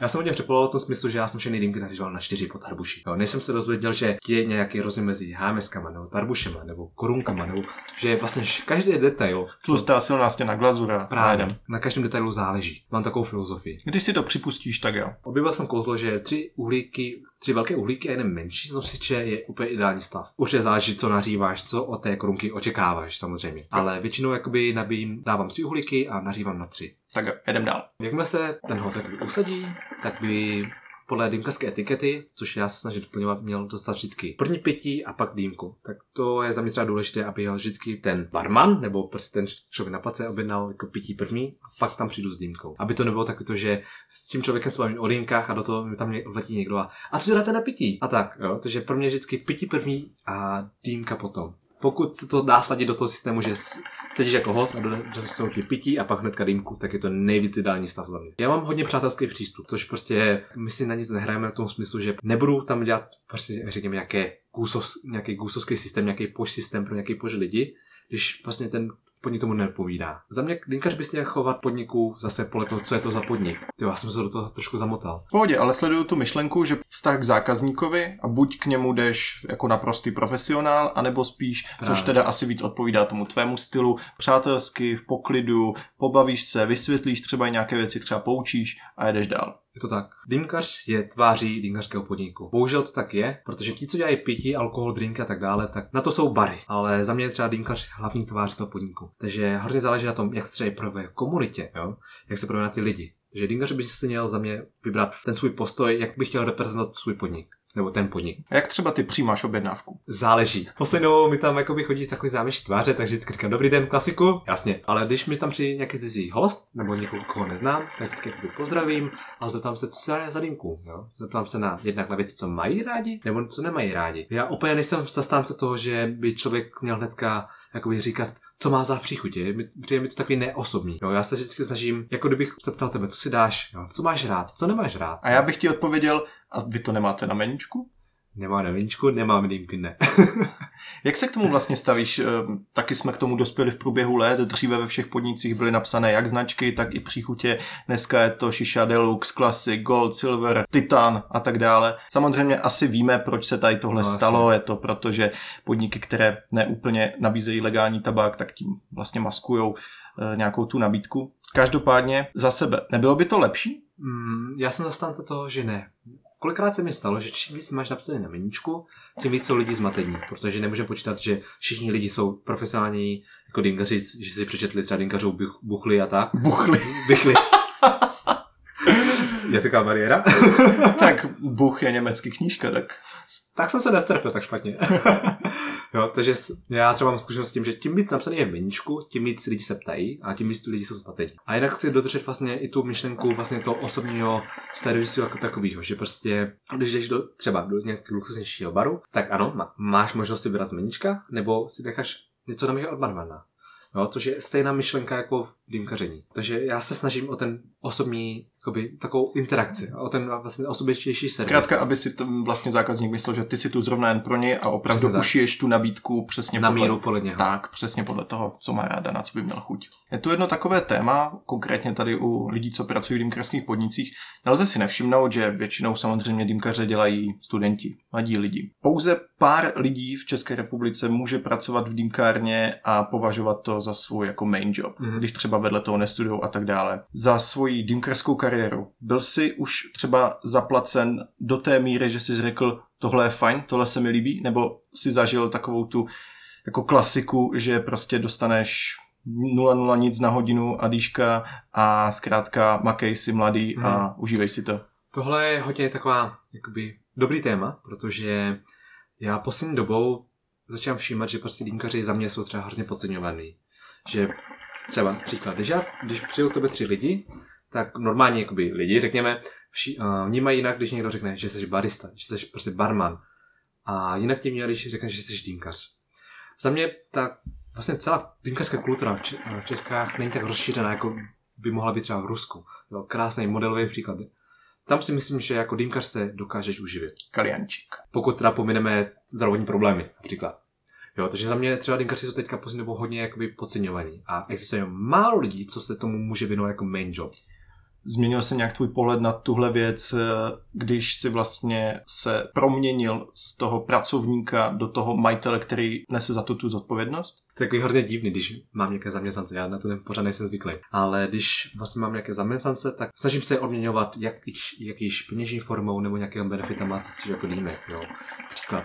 Ti, co pracují se mnou, tak přijdou a můžu si kdykoliv dát dýmku za úplně až nesmyslné ceny, plácou nákladka. Prostě snažím se tomu dýmkařovi tu práci tam prostě nějak zpříjemnit, nějakýma benefitama, což je dýmek, mimo dýmek, peněžně. Vždycky se snažím jim fakt opravdu maximálně víc stříct. Tady padlo jedno zajímavé téma a to je dýmkař, který kouří na směně. Je to za tebe úplně v pohodě a mělo by to být třeba součástí toho podniku, protože lidi vidí, jo, ten dýmkař taky kouří, anebo je to naopak třeba odrazující, že si řeknou, no jo, ale ten dýmkař se má o mě starat, on tady jako vykuřuje dýmku. Je to za v pořádku případě, že ten dýmkař opravdu má všechno, co má vlastně mít udělané moderně. To znamená, pokud má umyté všechny dýmky například, nebo uh, nabité všechny dýmky, o všechny je dobře postaráno, tak v mezičase, kdy čeká na ten čas, aby napalil uhlíky, aby udělal ten servis uhlíku, si myslím, že je to zcela pořádku. Samozřejmě, pokud tam prostě vysrává, kouří dýmku a pak tím šidí ti lidi o ten servis, který vlastně platí v té ceně té dýmky, tak to je prostě špatně. Ty třeba, když nabíjíš dýmku nebo nějací tví zaměstnanci, tak vážíš tabák nebo ne? Chápu, že po letech to má člověk v oku, ale existuje spousta podniků, kde tabák váží a třeba dokonce i podniky, které pokutují dýmkaře za to, když na začátku, jak se zváží, tak ten stav nesedí na konci s počtem dýmek, které vyrobili. Jak se k tomu stavíš? A bohužel s tím, co mám za zkušenosti, které nebyly ne vždycky jakoby hezké, točenkou tabáku a takového, tak, tak si myslím, že inventura tabáku je jedna z takových masev uh, vlastně věcí v podniku. Jo, protože všichni lidi jsou na začátku za mě hrozně jako hodní, tak dále, ale vždycky může vzniknout nějaký ten, ten blik a začnou ten tabák třeba brát domů a tak dále. Stalo se ti to? Stalo se mi to, není to vůbec fajn a za mě, když se člověk zeptá, jestli by mohl, víš co, vzít si tabák na korunku domů, nemám problém, ne, kde máš. Jakmile prostě jako porušit tu, tu důvěru v něm, tak je to pak blbý. Takže ano, dělám inventuru tabáku, ale podstatě, v podstatě nebudu jakoby Hmm. jehná kvůli tomu, že dali třeba 10 gramů víc. Vážíš tabák, který jde do korunek, nebo že si třeba na začátku ne, měříš ten stav, zvážíš ten tabák a potom si děláš jako večer znova. Podle vlastně dýmek, co uděláš, to jakoby zpracovávám, že mělo být, řekněme, taky univerzální 18 až 20 gramů do korunky. Většina korunek to má, korunek to má, pokud se nebavíme o nějaké hluboké V2 nebo alpace samozřejmě. Je tam určitě nějaký rozmezí třeba 5-10 gramů, nebo 5 gramů. Co zůstane na prstech, na No, prkně. na prkně a tak dále. Což jako snažím, ne, nech, nejsem moc přísnej, ale zase nechci si nechat takhle, když to řeknu, blbě srát na hlavu. Jak by za tebe, Pájo, měla být dobře a efektivně postavená dýmkárna, respektive místo přípravy dýmek? Mm-hmm. Pokud budeme se bavit o, ideálním světě, tak mě přijde hrozná škoda. Já jsem se o tom teďka s někým nedávno bavil, že není moc podniků, kde by byl otevřený dýmkařský bar. Víme proč, to tak asi není každý, ale mně to přijde jako hrozná škoda. Co je důležité za mě, je mít prostě nějaký uhlíkový spot ve smyslu, že prostě Není příjemné, když rozpalete 20 uhlíků a vedle toho musíte hnedka nabíjet. Není to dobrý pro zdraví, není to dobrý pro toho člověka, je to blbý. Takže určitě je oddělený nějakým způsobem ten žhavič, nebo mm-hmm. vlastně to místo, kde připravíš uhlík. Ideálně s odvětráváním. Pak si myslím, že další krok důležitý je hluboký dřez na mytí dýmek a tak dále a tak dále. A pak už je to podle toho, jak tomu člověku vyhovuje. Určitě nějaký dýmkařský bar, nějaký slušný, kde bude mít po ruce všechno. Alobal, poukr, prkinko, papírové ubrousky, tabáky, nějaké místo, kde můžeš ještě odložit dýmky, které se roztahávají. A co se týče tabáku, máš je v původních baleních nebo přebaluješ? Máme původní balení podle české legislativy. Nejlepší odpověď. A k tabáku se pojí i téma mixologie a zrovna tebe, Pájo, vím, že k tomu přistupuješ trošičku jinak než ostatní, tak rozpovídej se trochu. Jasné. uh, já na ty dýmky už koukám trošku jinak, takže mixologie, snažím se to dát do vlastně reálného života, do vlastně normálních věcí, když to řek, řeknu blbě. Zkus to nějak rozvést. Uh, já mám takovou hypotézu. Oh. Jako neplatí to pro všechny samozřejmě, ale mně to funguje, takže why not? Co se týče chutí a mixologie, takovou třístupňovou. Uh, když vlastně kouříš dýmku, tak přijímáš jaké chutě nějakým způsobem a nemáš tam tolik jakoby distractions, jo, nemusíš tam eh, vnímat nějaké struktury, nějaký prostě nějaké vrstvy a... Není to tekutina nebo vlastně pevná věc. Přesně tak, přesně tak. Vlastně přijímáš jenom chuť skrz ten kouř. Což ve finále ta mixologie, co já jako se snažím aplikovat a zlepšovat, funguje stejně jako třeba teďka, jak jsem se vlastně zapojil do té kávy a zjišťuju, že to funguje úplně stejně jako třeba u těch likvidních věcí, jako je káva, bar, alkohol jako takový, nebo čaje, tak to funguje na hrozně podobném principu máš nějakou aromatickou chuť, máš nějakou chuť a máš nějaký aftertaste. Což se dostává k druhému, druhému stupni, kdy máš prostě liquid form, kde se ti můžou říkat různé vrstvy alkoholu, různé chutě, třeba kávy nebo čajů. A pak nejvyšší úroveň za mě je prostě jídlo, kde máš úplně všechno. Chutě, struktura toho jídla, nějaká vůni, vůni aroma a je to takový, vlastně je to dává smysl že jako celek. Že vlastně začíná jako dýmkař, a většinou to tak bývá, je takový nejmeno, protože dobrý dýmkař bývá i dobrý kuchař. Ví, jak to okořenit. Takže si snažím jako poslední dobou hrát jako s tou mixologií, jo. Zaměřovat se na první chuť, co usítí ten člověk, jo. Na, zaměřit na, na aftertaste, na to tělo, vlastně té chuti. Takže já vždycky, když míchám nějakou dýmku, tak chci udělat třeba nějakou komplexnější chuť. Protože já třeba rozdělu, je to základní rozdělení, my minule jsme se o tom bavili, že máš nějakou aromatickou chuť a máš nějaký jakoby chuť, vlastně to tělo No to tělo, vlastně té příchutě. Já to třeba mám vlastně rozdělené tak, že když mixuju, tak mám vlastně to tělo příchuti, které je nejvíc a tvoří mi ten základ. Pak mám příchuť, která k tomu jde buď v kontrastu, třeba plácnu sladké ke kyselému, třeba nabím si limetku, tak dám k tomu trošičku sladkého pomeranče, anebo je to v souladu, to znamená sladké na sladké, kyselé na kyselé. Toho je samozřejmě méně té příchuti a pak mám podton, což v podstatě je nějaký podkres, ať už je to herbální, mátový, dezertní, oříškový, cokoliv. Takhle to třeba vnímám já, ale ty to máš postavené trošičku... Hodně podobně. Trošičku hodně podobně. trošičku jinak, ale hodně podobně. Jo. Jakoby, Different, si... but still same. Podle mě je prostě důležité si hrát s nějakou chutěma, jo, a prostě nedávat třeba do dýmky dvě aromatické vůně, protože je to sladké, voní to hezky, a reálně, když vlastně kouříte do dýmku, tak necítíte tam tu chuť, nebo nějaký třeba aftertaste, který může být vytvořen třeba tabákem, který použijete.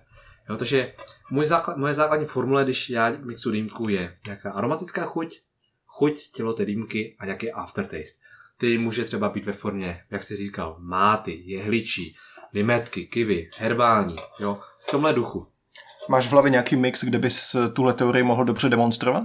Nemám, ale můžeme nějakou vymyslet určitě. Já třeba používám tady na tohle příklad vyšeň, limetka, máta. Chci si vytvořit prostě sladkou vyšeň, ve které v kontrastu tam hraje ještě ta limetka a chci si to počkrtnout prostě nějakým mátovým základem nebo vlastně doplňkem, tím potónem. Takže tělo mixu tvoří ta vyšeň, je sladká, je jí nejvíc, příchuť tvoří ta limetka, je v kontrastu s tou višní a je jí méně, plácnu, máme rádi procenta dýmkaři, takže 60% té višně, těla, 30% té limetky, té příchutě a 10% potom je ten podtón a to je právě ta máta. Neřekl bych to lépe. Když člověk začne přemýšlet o, o tom dýmkaři, no, o té mixologii, nějak systematicky, proč to třeba při tohle teple dělá tu chuť a jak třeba jaký, jak prostě při, jedné příchutí třeba, nevím, utlumím kyselost nebo utlumím svěžest. Pak si hrát s těmi příchutěma a mít na kořen vlastně ty tabáky a pamatovat si je. A máš nějaký signature mix? Signature mix? Třeba koncept mix, něco, když je pája na směně, tak prostě ti čistý zákazníci ví, čistý kašmír,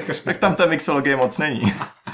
A to jsem hodně rád dělal, že jednu dobu byl Kašmír od Element uh, země, ananas od Masevu a Leviathan. Když si to teďka zkusíme rozebrat podle tvojí, mojí, naší teorie, tak co bylo co? Kašmír vlastně od elementu země je ne tak aromatický jako třeba Tangiers. Je takový sladoučkej, až bych řekl lehce jako, že tam máš lehce stopy fechuji, bych až řekl. To mi tvořil vlastně ten začátek té chutě. A, jo, Jakoby vlastně. to, to, to aroma v podstatě. Mhm. Protože sám o sobě ten tabák má to tělo. Jo, ty máš jinou pojmologii vlastně. Pak jsem tam dal vlastně ten ananas, který byl takový sladký, až, le, až lehce krémový, bych řekl. Takže hezky to splynulo vlastně z té lehce aromatické příchutě do té sladké vlastně příchutě toho ananasu a dojelo to vlastně na ten krémový dojezd toho ananasu. Jelikož já nejsem fanda krémových dýmek nebo dezertních dýmek, tak jsem přidal trošku legatanu. Což vlastně osvěžilo tu, tu celou, ty dvě příchutě, co tam byly a trošku to zahladilo tu hutnost, tu krémovost vlastně toho ananasu a Kdybyste netušili, Leviathan je Levandule od Tangiers. Miluju. a dávalo to vlastně smysl, i když by to smysl dávat nemělo v podstatě, když se na to zamyslíš, že by si dal jako Kašmír, Ranas a Leviathan. V podstatě takovým způsobem já přemýšlím co týče jako mixologie. To mi třeba přijde kouzelné na té mixologii, že třeba můžeš udělat všechno dobře a vyjde z toho naprosto prdelní mix a v momentě, kdy se na to třeba nesoustředíš, tak prostě vystřihneš mix hodný britské panovnice. Přesně tak. Nejlepší mixy vznikají, když nemáte dost tapáku. Tak, tak. Jednou třeba, Dundal Table Mix. třeba tenhle mix, jsem si teďka vzpomněl, co byl vznikl úplně random, že jsme neměli dostatek tabáku, chtěli jsme si dát dýmku, byl Omitka? byl indický panrás a lemon blossom. Jo, takže ko- koření hezky s jemným potónem citronu a ještě potrženo něčím mátovým. Nebo třeba. Sicilian Orange od ten a miluju. Bergamot. To prostě krásně sedělo do sebe a ještě s períkem, který tomu dával tu tabákovitost. Luxusní. Teďka jsme zabrousili lehce do alchymie a bohužel alchymii nám namíchal v posledních dvou letech i svět a to v podobě viru COVID-19. Ty si podnik přebral víceméně krátce před tím, než k tomu všemu došlo. Takže jaký byl ten šok po tom, co si investoval peníze, čas, energii do podniku, který si chtěl předělat k obrazu svému a najednou prostě blik? Musím říct, že to bylo opravdu nečekané a byl to takový jakoby obrovský šok. Takže jakoby minulý rok nebo předminulý rok, tak už byl pro mě šok vedle šoku. To znamená, že my jsme týden zavřeli, abychom třeba vymalovali, zrekonstruovali, postavili kauče. Pak ten večer, kdy jsme to doplnili, tak si ještě na ten věc, že jsem jel na Stras Element Master, a Element Masterů, pak jsem měl za Terko a Tadeášem do Café a Les. Zdravím. A pak jsem se Kafe v lese, ty kafe a les. Kafe a Les. Kafe a Dýnka v lese, pardon. A, ah, vidíš. Nakonec jsme k tomu názvu dospěli. A když jsem se vrátil ve 4 ráno vlastně s, a, s Tadeášem a Sterkou, který vlastně měli jít na kávový kurz, tak jsem našel vyloupený koncept. Urazený dveře, kasa pryč a nějaké vlastně škody tam byly. Takže to byl další šok. A třeba týden nebo dva týdny na to, pokud si vzpomínám dobře, byl těžký lockdown. Musím říct, že to byla docela hořká dráha emocí. Jak se cítil tehdy? Bral jsem to jako součást. Jakoby ono ve finále, když se, sebe, když se někdo sebelituje, tak ničemu nepomůže. Jsi spíš člověk, který to vyřve, nebo člověk, který to nějak v sobě jako potlačí a vrhne se do práce? To druhý. Jo, ta sebelitost je už je potřeba, aby tě někdo vyslechl, že máš nějaké problémy, ale reálně si nic neděláš. Tím, že se budeš jako stresovat hlavou a tak dále, tak si tím fakt nic neuděláš. Co jsi dělal, když se zavřelo? Nic. Kouřil jsem dýmky. no, ve volném čase, když vlastně byl COVID-19, tak jsem tajně prchal do podniku a tam jsem uklízel a snažil se zlepšovat.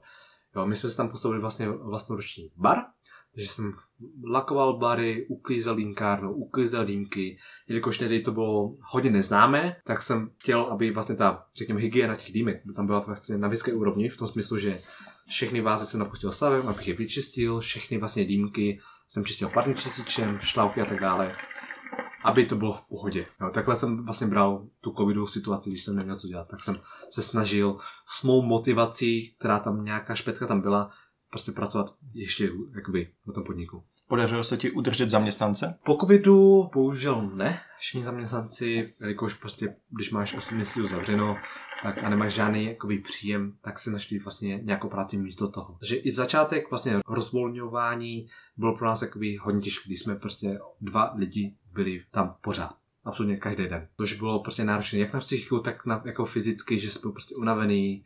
Jo, už se to lehce už dostal do té fáze vyhoření. Ale já si myslím, že to měl úplně každý tak. Uvažoval jsi třeba během toho lockdownu o rozvozu? Jak to začalo praktikovat více podniků po republice? Pokud si vzpomínám, tak lockdown z, byl od března nebo od únoru 2019? Březen to byl. Březen. A tehdy to bylo zavřené na dva měsíce, pokud se nemýlím. Takže v těch dvou měsících, nebo v tom mezičase, než vlastně byly otevřeny zahrádky, tak jsem spíš jako pracoval na svém podniku, což je v úklidu, jak, jsem, jak již jsem zmiňoval. Pak přišel léto, což bylo super zahrádková sezóna, dýmky, bylo to skvělý. Jako koncept má zahrádku. a pak přišel další lockdown. Tam už nám docházely nápady, jak už si při, přivydělávat nebo nějak jakoby uživit ten podnik, tak jsme vlastně měli chvilku okénko, říkali jsme tomu kokénko. a tam jsme prodávali nějakou kávu, nějaký limonády nebo nějaký tabák. Pak jsme to mysleli tak, že vlastně po zavření okénka, nebo kokénka, tak jsme dělali rozvoz. Což vlastně každý zjistil, že ten rozvoz není vůbec profitní, že to bylo, já jsem to ani tak nebral že bych chtěl jako vydělat.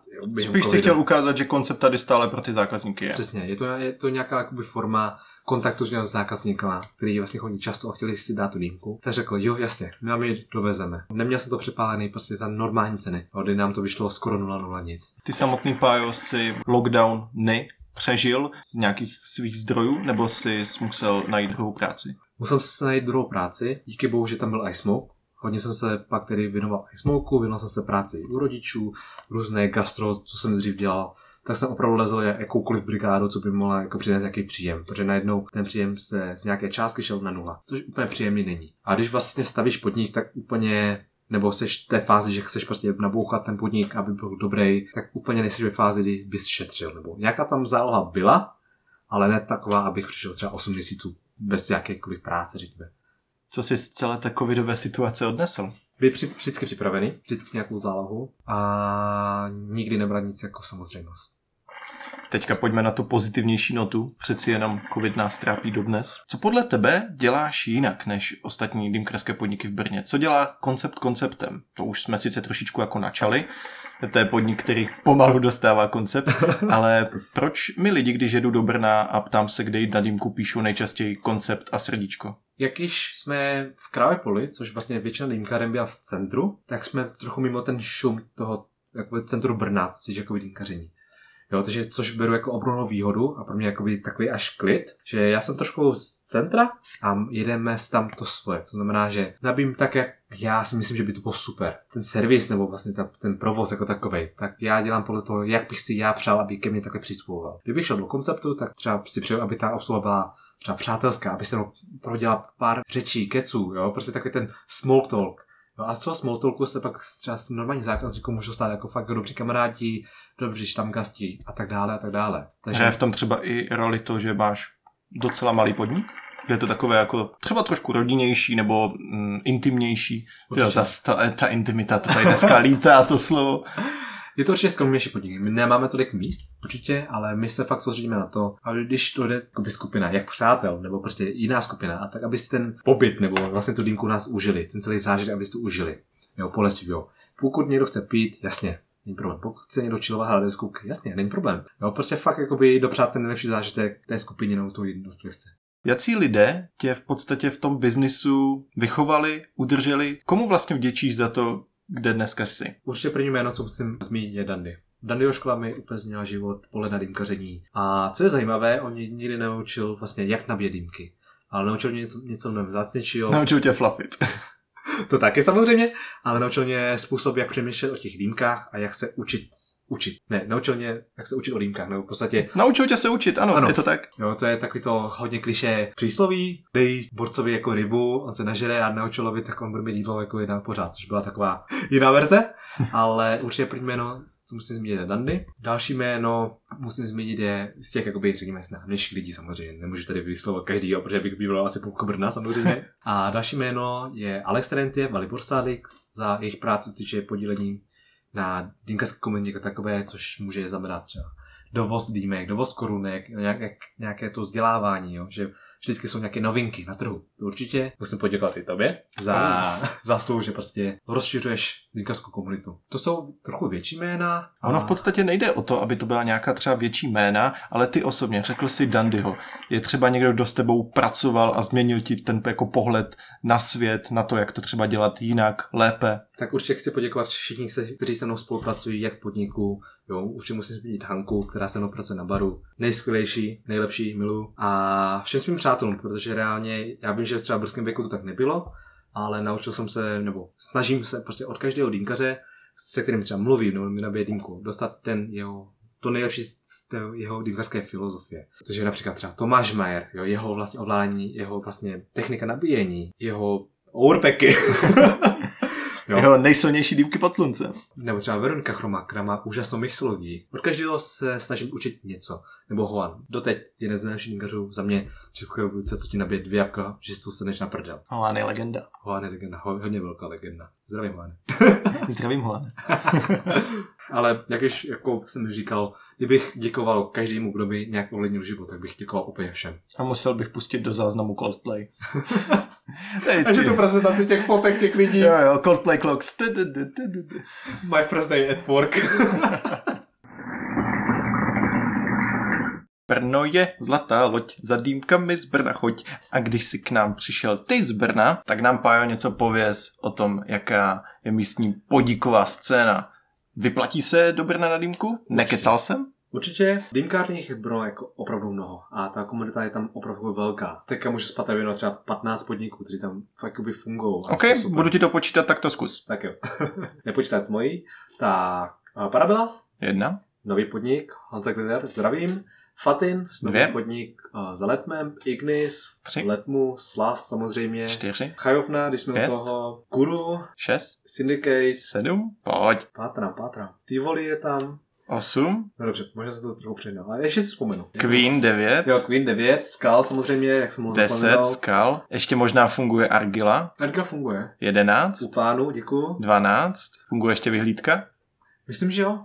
Ale nevím, jestli to počne jako čistý dýmkařský podnik, reálně. Uh-huh. Chicago? Ši- Chicago, ano. 13. Ještě dva. Leali.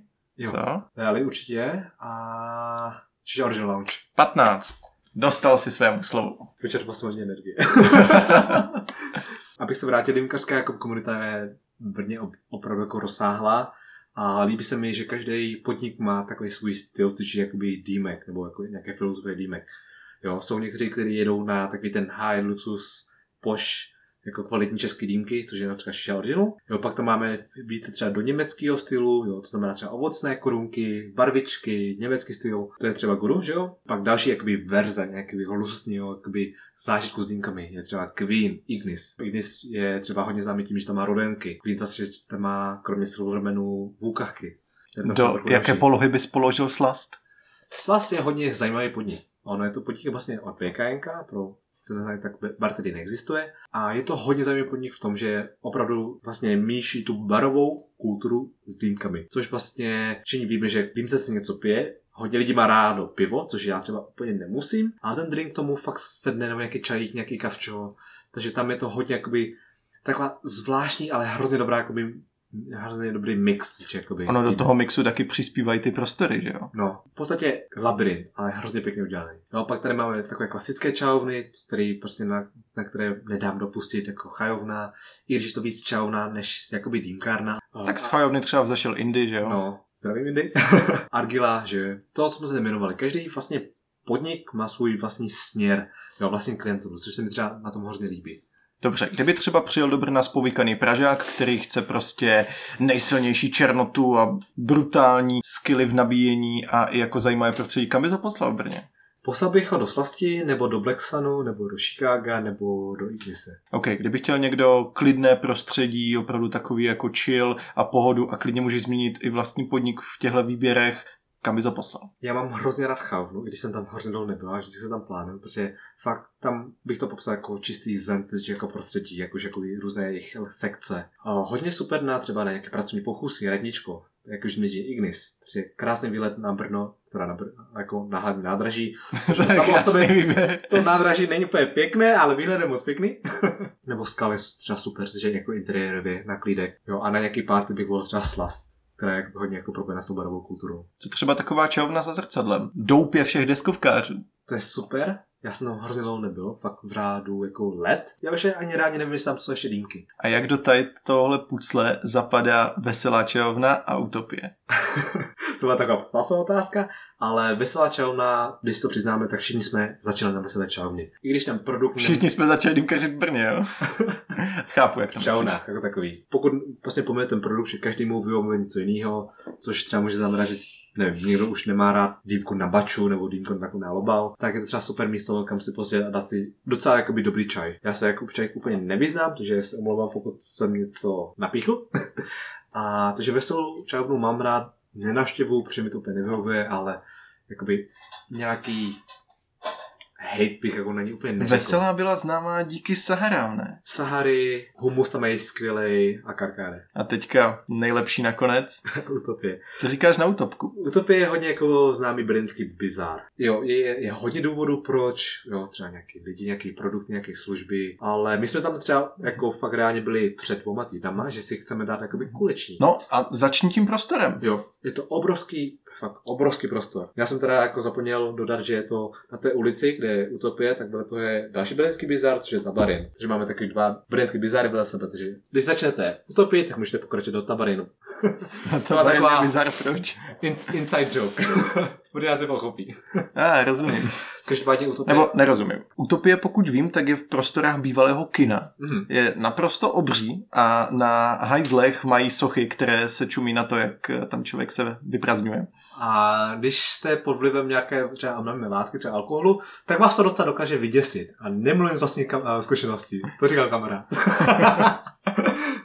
Ale je to obrovský prostor na nějaký jakoby klid, posledních přát jako ve více lidech. Ta hygiena je tam taková, jaká No je. co vlastně tvoří jako ten Mhm. bizar, proč se tak jako, proč tak úsměvně to necháváme nakonec? Protože to hodně známý, že já bych řekl už delší dobu, že tam jsou takový ty dýmkařský bizáry, pokud to vezmeme jako dýmkařského hlediska, jako RZUčka, nebo Fachery, Adalie, prostě takový to, co člověk... Rozpadající se dýmky. Přesně tak, takový ty až pumpkin level věci, což za mě jako to má svoje vlastní kouzlo, já to jako nějak nevyhledávám, ale má to svoje kouzlo určitě. Paradoxně znám hodně lidí, co začnou v Utopii Dobrá škola. a je to brutální škola, jako to je jako provozu. Když v, v konceptu, když máš narváno, třeba děláš 40-30 dýmek za večer, tak tam jich třeba jako za hodinu udělají těch 20. No, což je úplně šílený. Takže Utopie, do pracovat Utopii, tak si myslím, že má solidní školu, se jako provozu.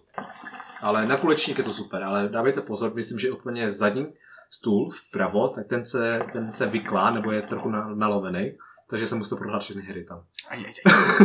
Já bych třeba tady doplnil ohledně těch podniků místo, kde podle mě mají nejlépe spojenou kuchyni s dýmkama a čajema a to je Leály. Pro mě to je třeba brněnská srdcovka, protože už tam jezdím od roku 2015, 16, no 2015 a tam prostě si dáte skvělou kuchyni, třeba šaurmu v tortile, Jo. miluju. Do toho si prostě dáte super čaj a na dnešní standardy možná průměrnou dýmku, ale stačí to k tomu. A naražím tady na takovou jejich legendární akci, která už trvá pár Yes. let, sice postupně zdražuje, ale stále ji nabízí a to je obědové meníčko, kde, co si pamatuju já, ještě to bylo možná levnější, tak za 239 korun jste dostali jakékoliv jídlo dle vlastního výběru, a to, že jich tam mají hodně a jsou fakt dobrá, jakékoliv nealko, takže klidně jako litrovou konvičku ryzečka, a do toho jakoukoliv světlou dýmku, tuším, že na bači. Mhm. A jako za ty peníze, já jsem tam velice rád To trávil. bylo skvělý, čas. že reálně, já jsem trávil taky hodně času, byl jsem tam jakoby dost často, vždycky,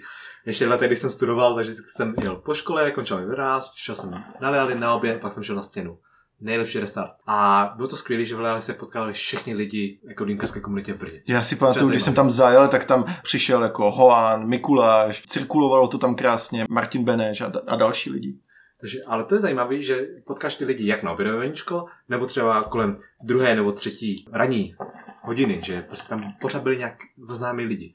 Takže třeba souhlasím s tebou, že dali opravdu srdcovka, ty časy tam jsou skvělý. Dokázal bys ze svého pohledu říct, jaký podnik je teoreticky nejoblíbenější v Brně? Uh, když se vlastně třeba na fóru jo, nebo na hookách zeptá prostě na oblíbené podniky, tak hodně často padá Queen, Skull, Black Sun a Ignis. Tyhle čtyři hodně podniky jsou hodně frekventované a lidi je mají hodně rádi. Takže bych řekl tyhle čtyři.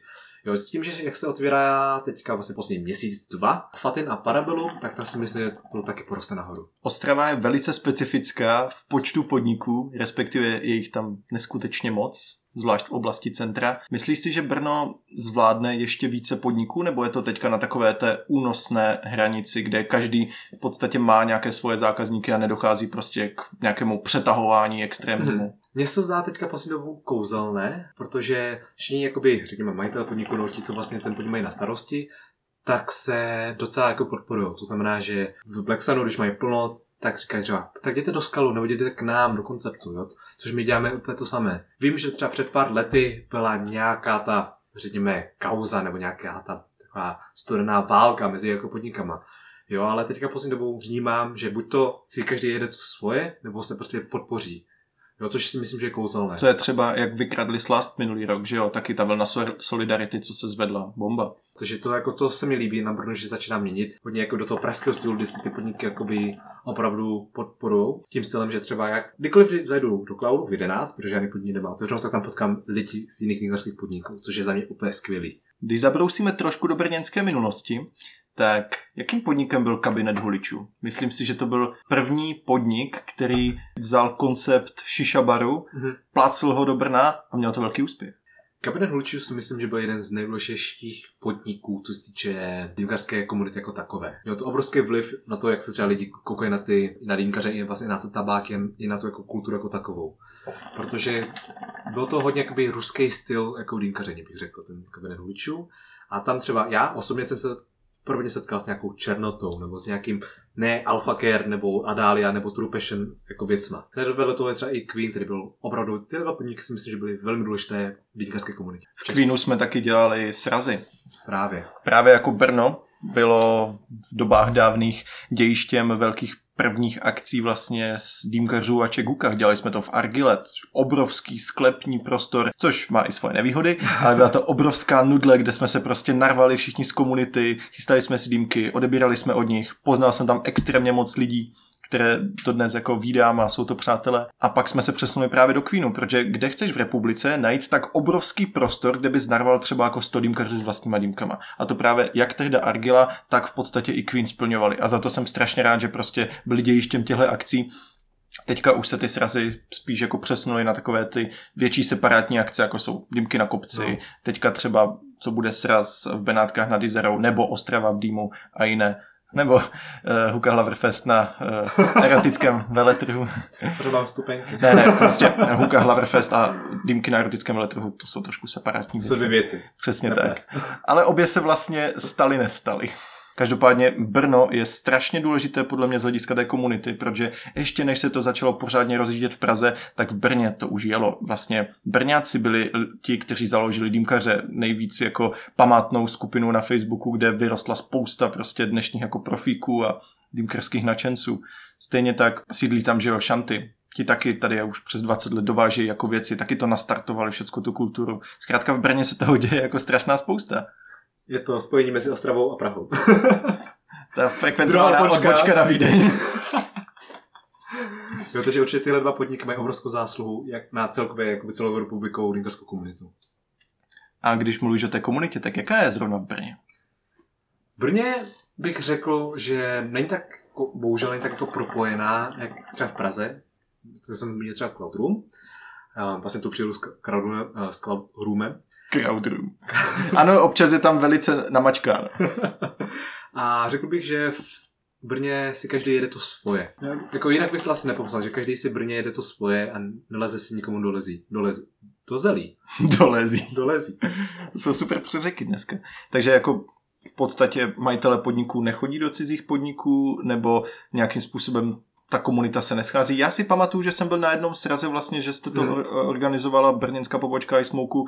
Tam se sešlo nějakých jako 20-30 lidí a bylo to příjemné. A i na těch velkých srazech to tam bylo jako dost propojené, takže si říkám jako Je to nějaký vývoj tohle? Ono, ne, že by se jako nenašťovali, ale covid všem, všem podnikům dal docela jako na prdel, když to tak řeknu. A teďka jste slušní v takovém recovery modu, kdy prostě se snaží dostat jako zpátky na, na nohy. Ale já už beru jako normální věc, že když někdo pracuje nějaký podniku, tak nechce tam být pořád. Takže zajde na dýmku třeba někam do jiného podniku, což se jako Brně děje. Ale není to třeba teď momentálně tak časté. No, protože mají jakoby dost práce, dost práce.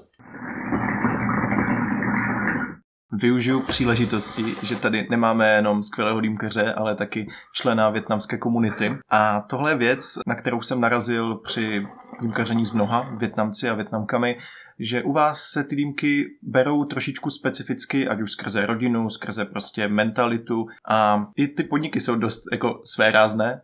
Asi poznáš podnik vedený Větnamci proti ruským podnikům, podnikům, co vedou Češi, Slováci. A tak se chci zeptat, jak se vlastně stalo, že ve větnamské komunitě se dýmky staly tak cool? Já bych to přirovnal, jakoby, že zakázané ovoce je vždycky jako to nejlepší. Jo, což prostě já třeba jsem poznal, že když jsem dělal dýmkaře trochu, trochu na tajně, když bylo třeba 18 nebo i po 18, tak rodiče, nebo naši generace, generace našich rodičů nejsou úplně rádi, když třeba jejich dítě třeba kouří, pije nebo fetuje, nebo což vlastně spadá pro ně, pro jejich mentalitu spadá, tam spadají i vodní dýmky. Takže to, s tímhle jsme hodně bojovali. Jako každý, kdo dělal dýmkaře, jsem hodně bojoval. To znamená otázky, proč smrtí oblečení jako kašmír píč, nebo a takhle. Mm-hmm. Víš, takže jako s tímhle se hodně jako straglovalo určitě. A jak vypadá vlastně tak jako konverzace s rodičem? Já jako chápu podle toho, co si říkal, že se jim to nelíbí, ale čím třeba jako oni argumentujou? Nebo je to prostě fakt napevno součást mentality a v podstatě to jde bez argumentů, prostě nedělej to. Je to spíš jako mateřská láska, taková ta, že prostě budeš kouřit dýmky, budeš mít jako prdeli plíce, dostaneš rakovinu, což v podstatě není úplně lež, Samozřejmě nebudem si říkat, že jsou dýmky jako zdraví, to určitě nejsou, ale je to něco, co to dítě jako baví. Takže je to hlavně skrz to zdraví a skrz to, že třeba většinou ty podniky nejvěřských končí třeba o půlnoci a je tak ty, takové noční průběh mezi podnikem a domů. Tak vlastně rodiče se bojí. A změní se to třeba, když už má to dítě 18? Respektive ty jsi došel s rodiči k nějaké dohodě, jakože to třeba ignorujou, nebo stále jako ti kladou na srdce, ať toho necháš? Oni to tolerujou. Třeba moji rodiče to tolerujou s tím, že jako, což jsem jako pochopil, že taky není úplně cool kouřit jako doma. Když jim to vadí, tak jako, proč je takhle, jakoby, řekněme, nastírat. Ale oni si s tím nějak žili. Prostě ví, věděli, že jsem do toho zapálený, věděli, že do toho dám hodně peněz, hodně energie, hodně jakoby, jakoby úsilí se v tom jako zlepšit. A pak si myslím, že jakoby je ten čas jim ukázat, co vlastně děláš. Protože největší jakoby zlo si myslím, co tam jako komponuje, je ta nevědomost rodičů. Když nevidíš, co vlastně znamená ty dýmky. Takže já jsem to řešil jednoduše. Já jsem říkal, OK, tak vy nevíte, co vlastně dělám, bojíte se, že, se, že fetu, to nedělám. Tak jsem vlastně teďka udělal třeba 8 kolonku před, před nima. A určitě jsem jakoby vysvětloval, jak to třeba linkařině funguje, jo, proč se to dělá a tak dále. Jasně, že tam byli, že hodně pomohli třeba nějaké dovolené, třeba Egyptě, kde jsme si koupili úplně první rodinnou dýmku. Že pak si vzpomínáš na ty RZUčka a tak dále, to mi bylo třeba 12. Jo, to byla úplně první zkušenost. Tak to si začalo fakt brzo. Jo, takže já si myslím, že jestli jsou nějaký dýmkaři, Větnamci, co s těma strugglujou, tak přežij nějaké keci a fakt se toho nebrání. Ukázat jim, že já dělám tohle, baví mě to, chci se tomu zlepšit. Mm-hmm. Dávají vám v tomhle, dejme tomu, jako rodiče volnost, eh, protože podnikáš s dýmkama, pracuješ v dýmkách, anebo si stojí v podstatě za tím, že my tady děláme tohle, nechci jako teďka vůbec generalizovat, ale plácnu jako večerka, nechty, masáže, děláme tady prostě restauraci nebo cokoliv. Pojďte s námi do toho rodinného biznisu. Ono je to takový až kulturní problém, protože většina Větnamců v České republice tak emigrovala z Větnamu do České republiky v roku třeba 70. a 80. léta, ne dříve. A oni chtěli něco vybudovat, aby v tom vlastně mohli jejich, jejich další, další, další generace jakoby pokračovat. Ale teď je takový přelom, kdy ta mé, moje generace, no o trochu se starší generace, si vydává vlastním směrem. A ti generace našich rodičů začnou chápat, že prostě už nechtějí dělat ve večerce, nechtějí dělat bistro, nechtějí dělat tohle. Což si myslím, že tahle situace se jako zlepšuje poslední dobou. Ale nedovolil bych to říct třeba před deseti lety. Rodinný biznis je super, pořád dává nějaký zodpovědnosti tomu dítěti, ale začínají chápat i to, že se chce věnovat něčemu jinému, ať už je to umění, gastro nebo cokoliv jiného. No, takže už si začíná měnit takový ten názor, že můj syn bude doktor, právník nebo něco takové high, jakoby, jakoby Je třeba tlak na to No, jako být určitě. eh, nějakým jako dobrém povolání, řekněme? hlavně vystudovaný. Na to jako tlačí eh, naši rodiče, nebo generace našich rodičů velký, eh, velký jakoby důraz, protože mají nějak jakoby v hlavě to, že kdo je vystudovaný, tak se ve světě nikdy nestratí. A jak se s tím srovnali ve tvém případě? Viděli, že tomu dávám jako obrovské úsilí, že se tam zlepšuju, že jsem tomu třeba, když, když blbě jakoby dobrý, že se proto snažím dělat první, poslední, tak se jakoby zdali. Ale pořád jako jsou tam nějaké náznaky, že no, kdybys to měl vystudovaný, tak o tom nemusíš řešit. Kam. Tak děkuju. Pojďme se teďka posunout podnikům, které vedou Větnamci v České republice. Z hlavy mě napadá třeba podnik Šiši v Praze. V čem jsou větnamské podniky podle tebe odlišné oproti těm, které třeba tady vedou? Rusové, Ukrajinci, Češi, Slováci, jiné národnosti. Je to hodně jakoby mentalitou těch lidí, těch, jako to, to vedou. Což jako se může nebo nemusí lišit samozřejmě, ale je to takový do toho více větnamského stylu, což třeba jede ve Větnamu, což může být třeba taková techno, jakoby techno hudba, EDM hudba, prostě trochu tvrdší prostě podniky, kteří tvoří vlastně pro tu větnamskou komunitu. Protože ve Větnamu, když to takhle jakoby vezmu, tak oni jedou teďka hodně jakoby techno, hodně takový ty tuc, tuc, tuc, tuc. Jo, a jsou na to jako fakt jako ulítlí. Takže většina jakoby podniků, co fakt jako jsou pro Větnamce, jsou do tohle stylizované. To znamená barvičky, EDM hudba, drinky, alkohol, nějaký ty dýmky, když už. Lodě. Lodě, ano, to je opět hrozně větnamská věc za mě. A je to z toho důvodu, že já, já jsem na tom tak nějak přemýšlel, jakoby proč. A třeba ve Větnamu, tak oni večer třeba ti mladí se jdou třeba opít, dát si dýmku nebo dát si balónky. Jo, což je teďka takový kontroverzní téma ve Větnamu. Ono je to také hodně v šedé zóně, že to není úplně zakázaný, ale není to úplně povolený. A teďka jim, Pajo, řekni, co to balonky znamenají, protože i já už jsem eh, měl tu zkušenost eh, s balonky tady v některých dýmkerských podnicích a ano, s tou šedou zónou trošku souhlasím. Tak co je to balónek? Já se teda upravím, já jsem to spletl, že vlastně teďka novodobé dýmky jsou ve Větnamu v šedé zóně, balonky jsou zakázané, tak jenom to upravím. Aha, jasně. abych nedošlo k nějakému nedorozumění. Uh, balonky je hodně větnamská věc, hodně podniků to má a je to vlastně rajský plyn, který při vdechnutí vám přiveze takový hodně podobný buzz efekt. Jo, protože chtějí se lehce motat. Já vím, že i když přijede nějaký turista do Větnamu, tak místní na něm často zkouší jeden speciální tabák z takového bonga. Ano, to kláv, ano. A je to šílenost, je to fakt jízda, je to úplně něco jiného.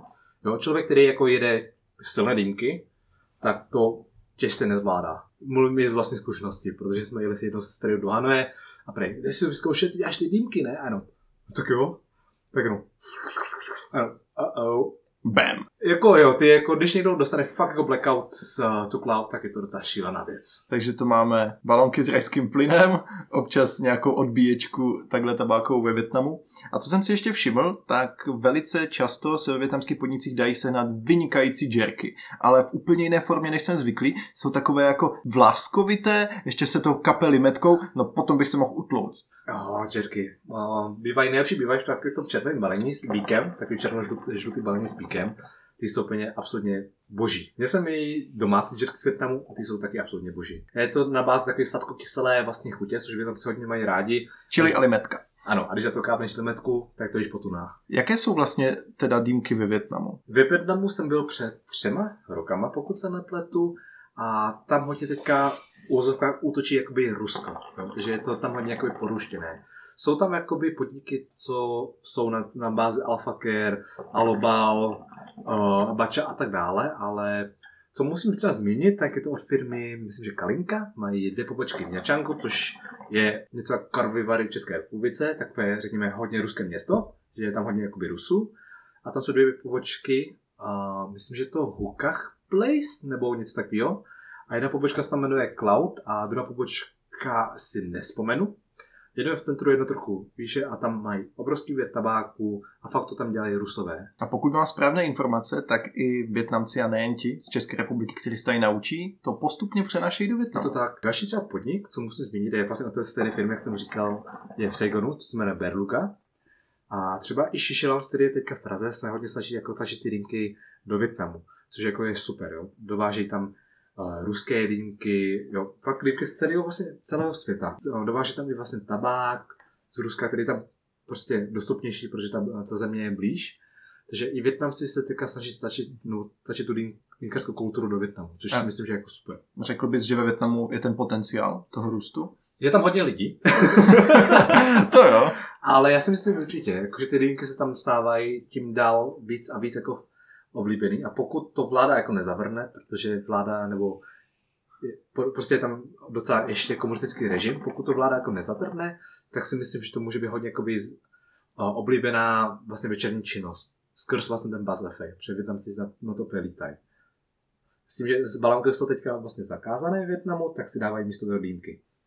Což vždycky chtějí nějakou silnou, aby to otválilo. Takže jako předtím uh, šli třeba někde do baru a prostě si k tomu dali balónek? Ano, baronek, karaoke a pití. To bylo takový vrchol větnamského večera, jakoby, týče zábavy. To druhé bylo co? Karaoke. A jo, karaoke. Což To- si myslím, že jsi párka slyšel. Eh, Párkrát jsem to slyšel a párkrát jsem ho dokonce i dělal. High School Musical. Jedi, jedině. S Davidem Hořinkem. Dokázal bys vyjmenovat i v České republice nějaké jiné dýmkerské podniky, které vedou Větnamci, než třeba Šiši? To bylo trochu těžší, ale vím, že v Praze existuje koncept SC a to bylo hrozně vtipný. Já jsem viděl nějakou te, uh, v televizi nějakou, myslím, že reportáž a byl tam Petr Nuken koncept C a říkám, aha, tak by to posílali kamarádi, já jsem se hrozně zasmál. Takže už je koncept C, což je koncept. Šiši a teď si úplně nevybavu další dýmkařské podniky. Takže- Co já vím, tak v Rumburku je Alenka. Jo, určitě, to, na to bych zapomněl. Smoke District, že jo, Hradci Králové, Alenka, v podstatě i Kumo od Hoanen. Z části, ale asi se to počítá. Z části. Tam asi balonky nenajdete. ale to mě, to je, všechno, to je asi všechno, co mě napadá. Možná nějaký jako lounge v, v Karlových Varech možná? Jo, ještě určitě Roman a Nakashi, to je v Plzni. Jsme asi došli k finiši, což jakoby větnamský dýmkařský podnik. Takže pokud jste Větnamci a máte rádi dýmky, tak stále tady prostor pro další větnamské dýmkerské podniky. Ale karaoke je nutnost. Musí být. Jestli máte karaoke, tak tam zajdu na High School Musical. Yes. A dostáváme se pomalu k závěru dnešního podcastu a já mám pro Páju připravenou takovou malou hru. Už jsme to tady několikrát hráli a je to hra na asociace, ale udělám ti to trošičku těžší, protože jelikož asociace už byly, tak dneska to bude hra Co máš radši. Já ti řeknu dvojici okay. nějakých dýmkerských záležitostí a ty se rozhodneš, která je tvému srdci bližší. Dobře. Může jdeme na začít? to. Tak. Čajovna nebo šišabar? Šišabar. Tichá nebo hlasitá dýmka? K filmu tichá, jinak hlasitá. Mám rád bublání. Klasika nebo fanel? Klasika, samozřejmě. Catering na svatbě nebo na erotickém veletrhu? Na svatbě. Docha nebo frigate? Docha. Tangiers Noir nebo Berly? Noir. Dýmkarský veletrh nebo sraz? Sraz. Světlota nebo černota? Černota. Ne, mixy. Říká se tomu někde šedá dýmka. to si to neříkejte. Neříkejte to. Session pod dvě hodiny nebo přes dvě hodiny? Záležitá otázka, ale na dvě hodiny si myslím, že je úplně ideální. Prbiňák nebo přesní dávka? Priběďák. Kakaový. Klasik. Goose nebo SO Lounge? Gus. Medpír nebo duše? Pepír. Poker nebo prsty při práci s korunkou? Obojí. Jerky nebo balónek? Džerky. Co to na mě táháš tam? Podnikání v dýmkách anebo stabilní práce? Podnikání v dýmkách. A tady jde vidět, že Pája je srdcař. Děkuji ti moc, Pájo, že jsi přišel dneska do dnešního podcastu a kdybys měl ještě jakékoliv poselství či zprávu pro lidi, kteří podcast poslouchají, co bys jim řekl? Já moc děkuji hlavně Kub- Kubovi za pozvání, bylo to tady velice příjemné, jsme jsme dvě dýmky a velice výborné. A intimní. A to bych vám tak řekl, já nevymyšte pičoviny, neřešte jako hovna, nehádejte se s lidma, každý má svoji pravdu a pokud si myslíte, že máte větší si to nechte pro sebe. ne, ne, já si dělám srandu samozřejmě. Věnujte se tomu, co, čemu vás baví, kuřte takovým způsobem, který vám baví. Ve finále dýmka, která vám chutná, je ta nevštínka. A jak už je připravené, jestli na baču, na lobal, na Hermes, s frigatem, s tochou, alfaker, nachla a dále, je to jedno. Hlavně je, že vám vyhovuje. A to si řekl velice krásně. Já taky chci poděkovat Čanty, sponzorovi podcastu a vidíme se, nebo vlastně slyšíme u dalších dílů s nějakýma zajímavýma dýmkerskýma lidma. Tak čau, Pájo. Ahoj. Ahoj.